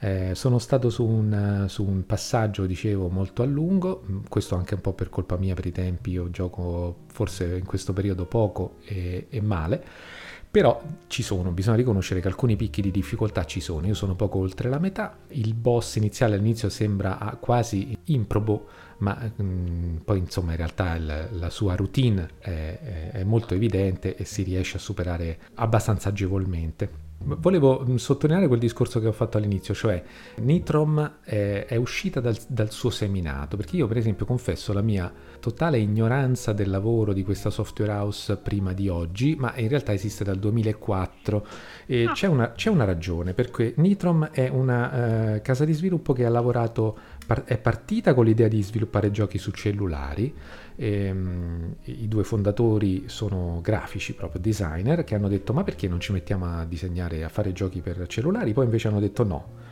Eh, nel 2004 evidentemente ancora i tempi non erano proprio più favorevoli per, in quel mercato lì e hanno deciso di fare giochi flash per cui c'è un sito che fra l'altro è, a breve sarà rinnovato, nitrom.com, ci sono un centinaio se non di più di titoli flash che loro hanno prodotto dal 2004 ad oggi, sono tutti in pixel art sono tutti piattaforme nella maggior parte o azione 2D e poi a un certo punto sono passati invece al mobile. E hanno fatto 30 titoli che sono tutti in altissimo nelle classifiche di gradimento, sono quasi tutti eh, a gioco libero, quindi poi con, con acquisti durante le partite, e, però poi ci sono anche altri titoli magari un po' più curati che... Mh, sempre prezzi popolari vanno acquistati invece eh, per poter essere giocati. La cosa curiosa è che loro hanno deciso di fare questo titolo, cioè Bomb Chicken, che è il loro primo fuori da, eh, da, da quel tipo di, di, ambiente lì, di habitat, pensando di approdare insieme a, sia su Switch che su Steam. Eh, non era il loro primo progetto per Steam perché nel 2013 avevano lanciato eh, mi pare si chiamasse Fireflight o qualcosa del genere, però, eh, di cui poi però si sono perse le tracce. C'è una demo anche di questo titolo che mi invito a provare, ma anche con un po' di rammarico perché è davvero bello, eh, quello che si può giocare liberamente in flash e che anticipava questo titolo per Steam. E, ehm, però ecco, mm, Bomb Chicken è uscito poi invece in realtà finora soltanto su Switch, di cui quindi rappresenta una delle poche, forse al di fuori dei non terze parti, esclusive fino a questo momento. E devo dirvi che per quanto mi riguarda è la migliore sorpresa, la più bella e esclusiva terze parti che, che gira sulla mia Switch. È il gioco che sto giocando di più da, da quest'estate in avanti. Quindi eh, Nitrom è sicuramente una casa di sviluppo che viene da, diciamo, un settore che noi giocatori di vecchia data, più concentrati sul console e PC, guardiamo dall'alto in basso, se vogliamo, perché free to play, giochi su piattaforme casual, eh, no, mm, però ecco, non vi fate fuorviare perché questa prima eh, uscita dal eh, dal seminato di Nitrom è assolutamente notevole e non lo dico solo io, insomma c'è lì Metacritic che ve lo può testimoniare. Assolutamente li tengo d'occhio per il futuro perché quella gavetta che loro hanno fatto su Flash si vede tutta.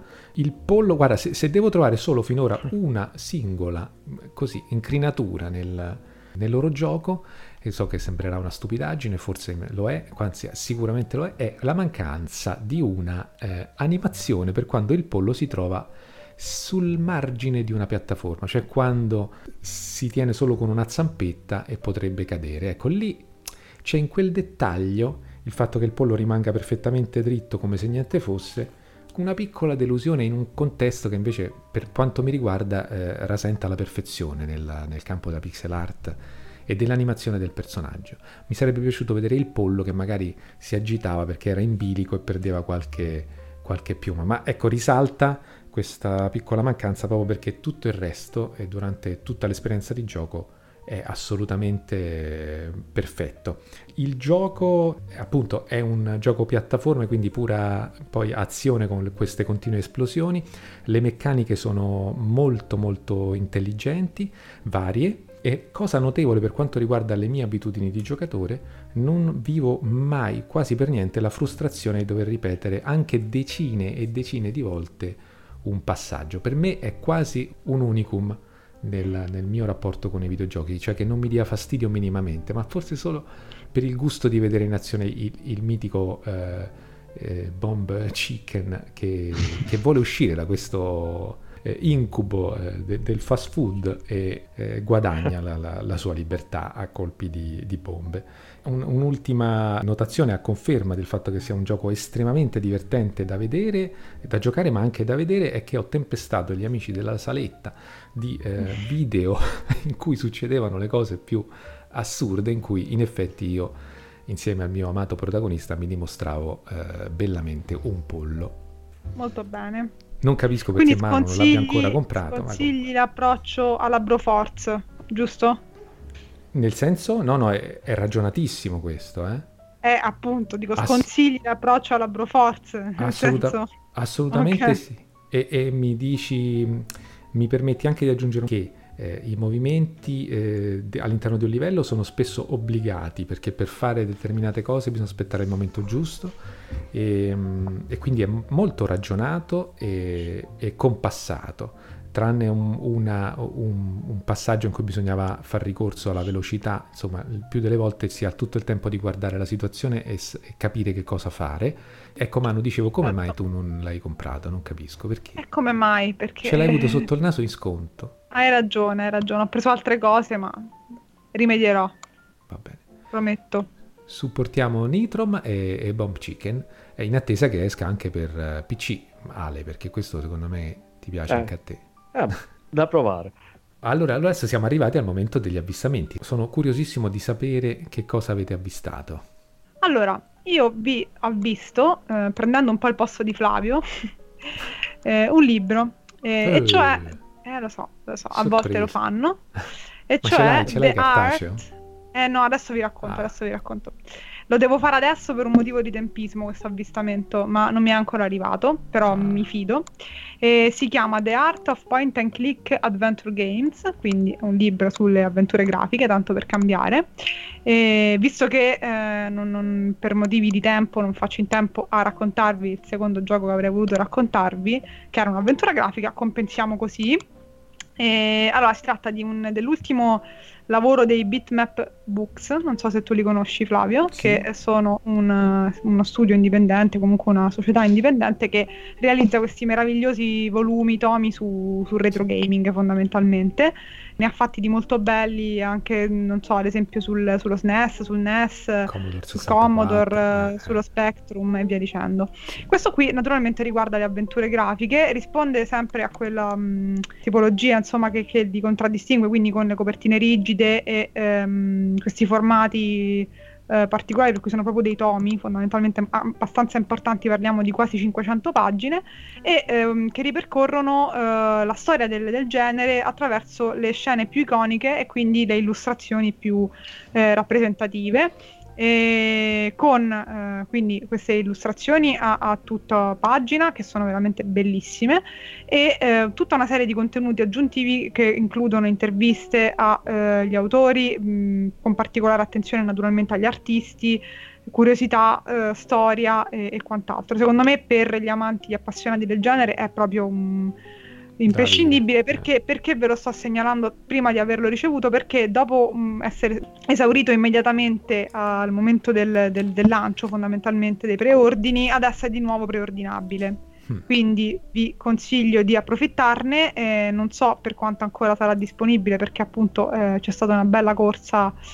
al, um, all'acquisto. Eh, il totale, considerando che eh, loro spediscono dall'Inghilterra e c'è da mettere anche la spedizione, è abbastanza altino perché parliamo di circa 45 euro. Però mm. eh, si tratta di un volume importante, insomma, quindi eh, se vi va di farvi un regalo un po' diverso dal solito e se siete appassionati del genere, ma so che fra quelli che ci ascoltano qualcuno c'è, eh, fatelo vostro il più presto possibile perché altrimenti potreste pentirvene. E poi quando, quando lo, lo, mm, mi arriverà eh, avrò, avrò, modo magari di confermare queste impressioni. Sotto a chi tocca? Allora, a scelta ce ne sono due, non sono veri e propri avvistamenti perché comunque mm, non ho trovato niente che mi interessasse proprio di ancora in uscita, ma riguarda più che altro delle, un paio di cose che sono uscite da, da poco. Allora, il primo che ho avuto modo anche di provare al, al Comic Con di, di, Palermo è il gioco da tavolo di Fallout. solitamente la, le conversioni in gioco da tavolo dai, dei giochi, dei videogiochi, mh, sono un pochettino strane, possono riuscire o possono non riuscire. Per esempio, quella di Dark Souls è carina, ma è stata un pochettino una fetecchia per come è stata realizzata dal punto di vista del, delle meccaniche di gioco. Questo qua di Fallout, che praticamente prende ispirazione dal punto di vista grafico, ris- è più incentrato su Fallout 4, però eh, diciamo, le ambientazioni che si vanno ad esplorare prendono diciamo, a piene mani dagli ultimi capitoli numerati più recenti, quindi dal, dal 3 e dal 4.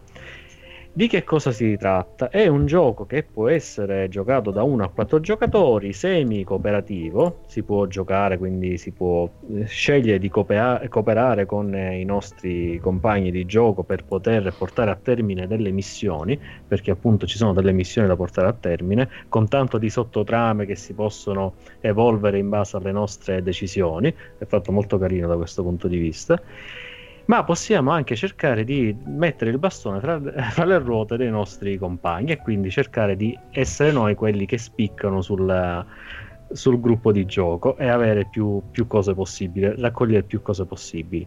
Eh, ovviamente all'inizio conviene cooperare perché c'è anche un sistema che permette di salire di livello al nostro personaggio attraverso le, i punti special che ovviamente chi ha giocato alla, alla, serie conosce bene che sono le varie caratteristiche del personaggio. Quindi noi dobbiamo, in parte, abbiamo eh, degli scenari che sono già prestabiliti dal gioco, quindi una disposizione delle tessere di gioco è, è già prestabilita, ma eh, c'è sempre un, una certa casualità nella disposizione stessa perché alcune tessere eh, saranno coperte, quindi noi non sapremo cosa ci sarà e quindi la disposizione può cambiare perché viene messa casualmente. Quindi in parte noi dovremo, in base alla missione data dalla, dallo scenario, eh, esplorare il, il, mondo di gioco, eh, scegliere quali eventi attivare, scegliere se poter eh, gestire, eh, se poter scel- appunto, gestire le, le, scelte secondarie e quindi attivare le missioni secondarie in cerca di eh, maggiore esperienza, denaro, che sono appunto i tappi della Nuca Cola, anche perché è tutto preso proprio fedele al, al mondo di gioco, con la conseguenza che in base alle nostre azioni nelle varie parti delle, della mappa di gioco possiamo eh, avere del karma positivo o negativo. E praticamente le, diciamo, l'esperienza del gioco, del videogioco Fallout eh, sia il 3 che il 4 riproposta in, eh, in, maniera da gioco da tavolo ed è molto carino perché eh, chi è appassionato della serie o comunque ha una minima conoscenza della serie ritroverà nel gioco tutte le caratteristiche, caratteristiche tipiche della, della controparte videoludica, eh, a partire dai personaggi. Eh, per esempio, i personaggi utilizzabili sono la, l'abitante del, del Vault, quindi appena uscito con la sua tuta col numero dietro, eh, oppure abbiamo il tizio con l'armatura atomica, il, il ghoul, il super mutante, e ognuno di questi personaggi avrà delle proprie caratteristiche. Eh, per esempio, noi che siamo gli abitanti del Vault abbiamo un pochettino più di fortuna.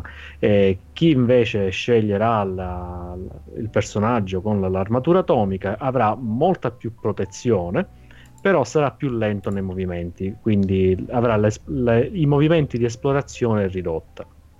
Lo scopo quindi è portare a termine la missione, eventualmente eh, anche le missioni secondarie, eh, e progredire quindi nella, nelle varie trame che si, va, si, andranno a dipanare attraverso le, le missioni da, date dalle carte. Ci sono anche delle espansioni eh, che sono già state annunciate e che permettono appunto di incrementare ulteriormente la longevità. Dal punto di vista del materiale è, è fatto veramente bene perché comunque ci sono le, le, miniature che per quanto non siano colorate comunque danno un pochettino di tridimensionalità al, al gioco. Le schede dei personaggi sono create in maniera tale da poter gestire la salute, le radiazioni, eh, l'equipaggiamento di, di, gioco. Ci sono ovviamente tutti elementi presi dal, dal mondo di Fallout. Quindi è una, una cosa, un gioco che appunto come dicevo se, se, siete appassionati o comunque conoscitori della saga è da prendere assolutamente perché troverete tutto ciò che avete incontrato nel, nel terzo e nel quarto eh, se invece non ve ne frega nulla di Fallout È comunque un gioco che risulta piacevole da giocare per, per questa componente esplorativa, cooperativa, ma anche un po' competitiva fra i giocatori. Infatti l'abbiamo provato al, al Comic Con io e la, la mia ragazza.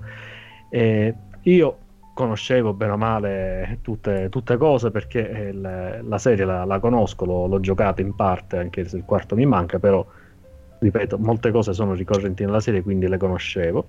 E Simone invece che è completamente all'asciutto rispetto a Fallout, comunque si è appassionata per le meccaniche di gioco. Abbiamo fatto una prova di una ventina di minuti perché comunque l'affluenza anche per provare il gioco stesso era tanta.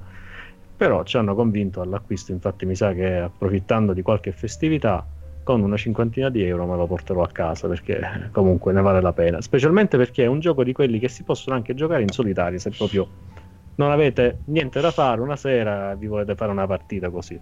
E questo quindi diciamo il mio avvistamento un po' passato perché comunque è uscito la versione italiana da un paio di mesi ma diciamo è ancora fresco, non è, eh non è, stato tanto commercializzato. È andato a ruba perché se lo propongono ancora al Comic Con come novità eh, vuol dire che non, non, è tanto conosciuto magari per chi non, non conosce la, la, saga e quindi non sapeva di questa cosa, però diciamo che ci sono stati tanti apprezzamenti per, per le meccaniche di gioco. Poi, se, se, c'è tempo, vi posso anche parlare un pochettino della beta di Battlefield 5, se vi può interessare qualche piccolo dettaglio sulla prova che ho fatto, la open beta, quindi ovviamente diciamo quella che hanno provato un pochettino tutti, anche in, in rapporto alle ore di gioco che ho su, vabbè, su tutti i Battlefield in, in, praticamente, eh, di, di, recente sul, su Battlefield 1 e devo dire che il, il 5, eh, per chi ha provato la beta magari già se ne sarà accorto, è stato reso un pochettino più portato per chi non ha mai giocato un, un gioco sparatutto multiplayer di questo tipo, specialmente per chi non ha mai giocato un Battlefield, perché eh, diciamo è stato reso molto user friendly, per usare un, un inglesismo, perché per esempio ci sono alcuni dettagli che ho notato e che da una parte mi hanno fatto piacere, da un'altra insomma un pochettino hanno ammazzato la mh,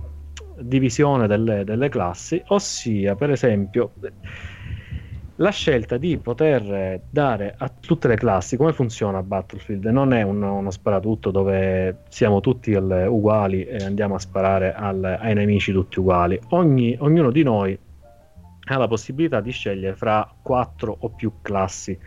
Solitamente sono quattro c'è quella classe che cambiano i nomi cambiano le, le caratteristiche, comunque siamo sempre là. C'è una classe che è più votata alle, a curare il, i compagni, una classe che è votata a dare supporto a livello di munizioni ai compagni, un'altra che è più indicata per assaltare i carri e un'altra ancora che è quella del cecchino, dello scout, quindi sta un pochettino più sulle distanze e dovrebbe dare una mano a distanza, ma ognuno quando si prende lo scout si fa i cazzi propri perché purtroppo i giocatori di Battlefield sono così. Proprio per questo ho notato che la DICE, visto che la gente quando gioca a Battlefield se ne frega altamente dei compagni, questa è una cosa che non ho mai capito il perché, ha deciso di dare a tutti la possibilità di potersi portare dietro un pacchettino medico, quindi ognuno è in grado di curarsi da sé almeno una volta. Il medico ovviamente ha la possibilità di rilasciarli e quindi rifornire i compagni con un ulteriore pacchettino medico. Tutti possono rianimare gli altri, cosa che prima era una, una caratteristica esclusiva del medico. Ovviamente il medico rianima più velocemente perché dà una bella siringata direttamente al compagno a terra. In più, visto che non era abbastanza, hanno messo vicino ai punti strategici ci sono delle casse nelle, nelle quali è possibile trovare cure e munizioni. Quindi anche il, la classe che era da, dedita al, al dare, a distribuire proiettili ai, al, agli amici, diciamo che diventa un pochettino superflua perché alla fine tutti vanno a rifornirsi nelle, nelle casse, visto che nessuno sganciava i proiettili. Hanno quindi, secondo me, hanno un pochettino banalizzato il, il gioco. È stata una scelta forse perché per renderlo più accessibile a tutti? Sicuramente, secondo me, sì. però eh, snatura un pochettino la, la caratteristica base di, del gioco e questo un, mi ha un pochettino deluso da questo punto di vista. Eh, potevano, se no, scegliere una soluzione alternativa come è stata per Battlefield Hardline, dove se noi avevamo bisogno di cure o di munizioni, potevamo allungare la mano verso il, il compagno di, di, squadra che appunto mh, aveva questa funzione di o era un medico o era un supporto, tu potevi appena gli chiedevi le, le cure allungare la mano, non dovevi aspettare che c'era lui che ti tirava il pacchettino di munizioni, allungavi la mano e ti afferravi, gli mettevi le mani in tasca e gli, gli sottraevi qualche munizione. Potevano fare una cosa del genere invece di mettere le postazioni fisse, però vabbè, scelte che sta a vedere poi quanto saranno valide alla fine de- del, della fiera, quando il gioco verrà pubblicato. Eh, però che penso che siano indicate proprio per cercare di portare molta più utenza anche occasionale nel gioco e che in parte penso che andrà a distruggere un pochettino il, il lavoro di squadra che dovrebbe esserci alla base di una, di una partita di Battlefield. Già ce n'è poca adesso con i titoli finora che sono stati pubblicati, figuriamoci adesso. Io ho provato la, la open beta su, su, PC e devo dire che tecnicamente siamo sempre a livelli alti. Già c'è stato il salto in avanti con Battlefield 1 che graficamente è quasi, diciamo, quasi fotorealistico. Il, il 5 graficamente è ottimo, è ancora molto diciamo, supportato dalla, dalle configurazioni anche datate. Quindi si, certo ci vuole un computer che non sia proprio il, di fascia bassissima, però sono, sono, sono, solitamente molto ottimizzati questi, questi, titoli. Anche vedere, io avevo provato ai tempi la, la beta del primo de, di Battlefield 1 che andava uno schifo e invece il gioco completo mi va un amore. Quindi, ovviamente, le beta sono sempre da considerare un pochettino più pesanti e mal ottimizzate. Però già il Battlefield 5 mi girava piuttosto bene con dettagli medi. Certo, non andavo io a caricare chissà quanto, però era giocabilissimo. Quindi, ma anche dal punto di vista, delle, dal punto di vista tecnico, sicuramente per chi già si trova bene a giocare con Battlefield 1 non dovrà necessariamente aggiornare il, il PC.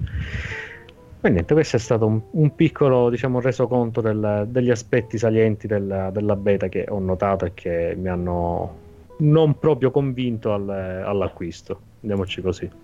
Aspetterò sempre di prenderlo poi a 5 euro fra due anni, ormai questa è l'usanza mia. Avanti il prossimo. Allora io vado con la mia solita coppiata di avvistamenti abbastanza rapidi. Eh, il primo è Torchlight Frontiers, che è sostanzialmente il nuovo terzo capitolo di Torchlight. Eh, chi non li conosce, Torchlight 1 e 2 sono due eredi indie dei Diablo-like, mm-hmm. eh, fatti molto bene, molto gradevoli e apprezzati anche dagli amanti dei Diablo originali. Eh, adesso arriverà questo Torchlight Frontiers che non si chiama Torchlight 3 per due motivi. Eh, diciamo il, princi- il, principale è sostanzialmente che eh, un, il gioco avrà delle novità che lo, lo, distinguono abbastanza da quelli precedenti perché eh, vuole introdurre una, una, serie di componenti un po' più vicine a quelli degli MMO. Eh, avrete un'area centrale dove potete riunirvi con gli altri giocatori prima di partire per il classico dungeon pro- eh, generato in modo procedurale eh, come nei precedenti Torchlight e in quel caso andate solo col gruppo che vi siete scelti. Un po' come per esempio può fare un paragone eh, con un altro titolo noto di questi tempi che è da Destiny dove avete il vostro hub dove trovarvi con tutti gli altri giocatori e poi quando partite per la missione o il raid andate solo con chi vi siete scelto il gioco dovrebbe, non, dovrebbe, arrivare nel corso del 2019, eh, dovrebbe arrivare su PC, PlayStation 4 e Xbox One. Switch ancora non si sa, non, gli sviluppatori sono stati vaghi a riguardo, non mm. sanno ancora dare, dire se sì o no e non sanno dire neanche quale sarà il modello di vendita perché c'è l'eventualità ancora non del tutto scartata che sarà un free to play al netto di tutte queste considerazioni che potrebbero spaventare magari chi ha giocato i primi due temere una deriva del titolo, il titolo è stato approvato, era disponibile nel corso delle ultime fiere d'agosto e eh, chi l'ha provato è assolutamente convinto nell'affermare che si tratta di un ottimo Torchlight che sarà sicuramente apprezzato da chi ha gradito quelli precedenti. L'altro gioco di cui vi voglio parlare è Assetto Corsa Competizione che eh, un nostro gentile ascoltatore nella saletta mi ha fatto giustamente notare che ho dimenticato di eh, menzionare eh, tra le uscite di eh, settembre perché il 12 settembre è arrivato l'accesso anticipato su Steam di un eh, nuovo capitolo di Assetto Corsa, produzione tutta italiana di assoluto valore nel panorama delle simulazioni di corsa e che inizia ora appunto questo nuovo percorso con competizione, che è un, pratica, il vero e proprio nuovo capitolo di Assetto Corsa che com- comincia con questo, questo, formato un po' particolare che è quello del, insomma, del gioco in, in, crescita costante perché la, se lo acquistate adesso sostanzialmente avete accesso a una pista e un'auto.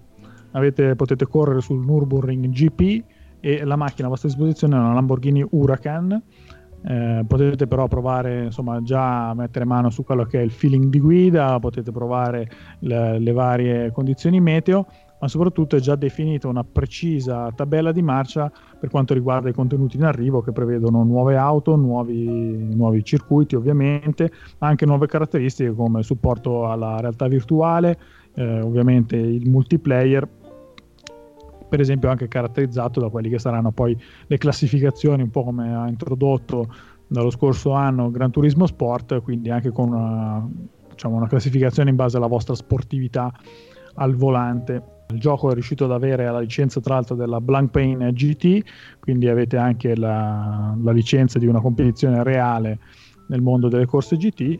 Eh, insomma, se vi piacciono i titoli di corsa di tipo simulativo, ah, nonostante il, diciamo, il, percorso un po' graduale, quindi se riuscite a scendere un po' compromessi col fatto che all'inizio i contenuti saranno un po' ridotti, avete sicuramente un titolo di assoluto valore.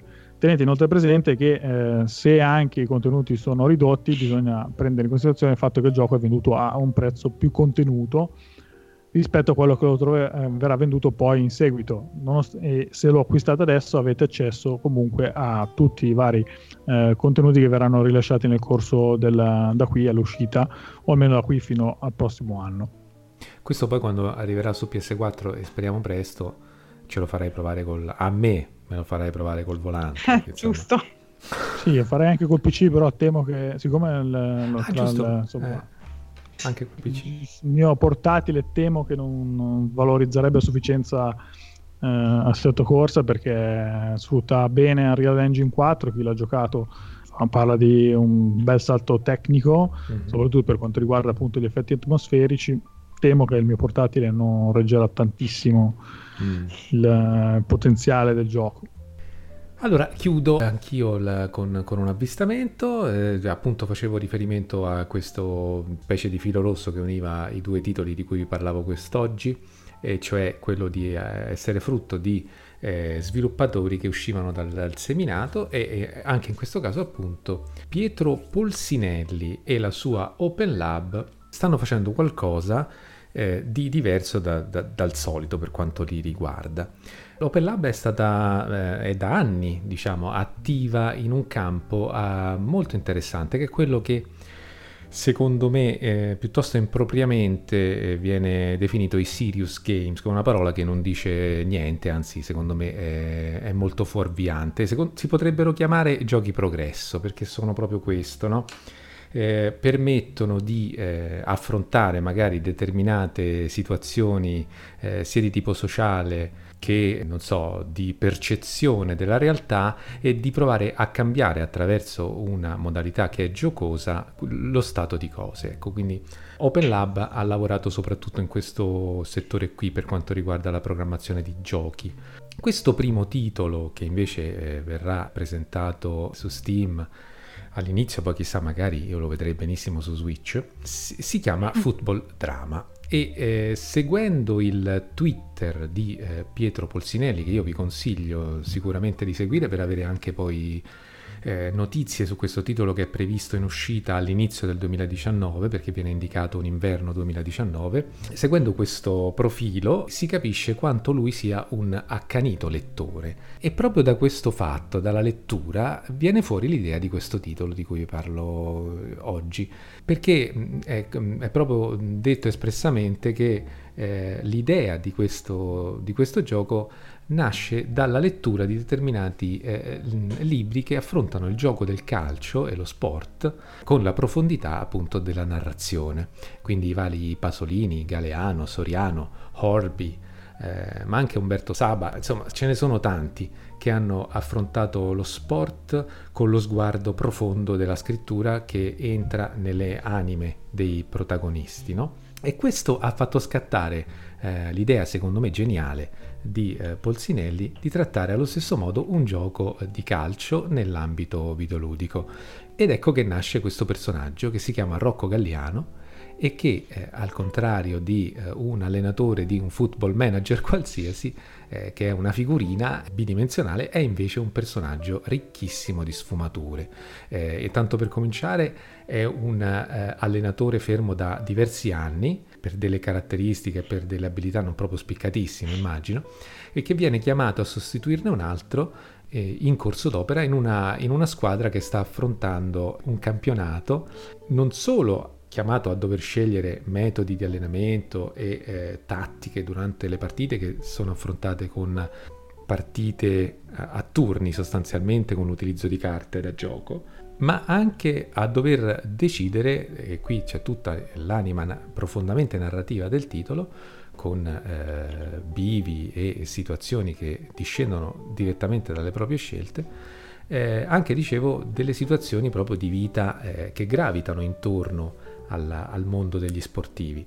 Quindi ci sarà un campionato pieno di tentazioni, magari si potrà scegliere una via più facile per ottenere una vittoria, eh, ma magari non proprio eh, corretta. Si dovranno affrontare le problematiche dei propri calciatori che attraversano magari tutte le tentazioni eh, della vita di tutti i giorni di chi ha tutto, visto che ha un'estrema eh, ricchezza e, e tutto gli è possibile. Quindi ecco, dato anche il fatto che ho sempre avuto un enorme interesse per le, per le storie dietro lo sport, ricordo quella meravigliosa trasmissione che penso abbiate visto tutti almeno una volta, Sfide di Rai 3, di, sì, che sì, racconta sì, le vicende umane mm-hmm. dietro alle grandi avventure sportive. Questo titolo ha sol- solleticato tantissimo e suscitato tantissimo interesse in me. Non vedo l'ora di, di, di mettere le mani sulla beta, ci si può andare a iscrivere alla beta e sarà presentato su Steam su, uh, e anche pensato per le pra- piattaforme diciamo mobili quindi sui cellulari. Per questo dicevo che su Switch non sarebbe niente male. Ci sarà molto di cui parlare nei, nei mesi a venire. Per ora ci sono dei video che si possono andare a, a visionare e come ripeto vi consiglio sicuramente di seguire il profilo di Pietro Polsinelli per, avere, per essere aggiornati eh, via via che procede lo sviluppo di questo titolo che è in primo luogo narrativo ma anche appunto manageriale ha fra l'altro una, una grafica assolutamente pregevole di cui eh, può andare fiero Pino Pan- Panzarella che è il, il graphic designer.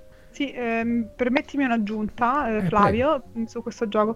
Ehm, giustamente hai nominato Pino Panzarella, ma un altro membro del team che in realtà è il fondatore del Demi Giant, infatti se sulla pagina Steam si legge che lo, il gioco è sviluppato da Open Lab Games e Demi Giant, che è Daniele Giardini.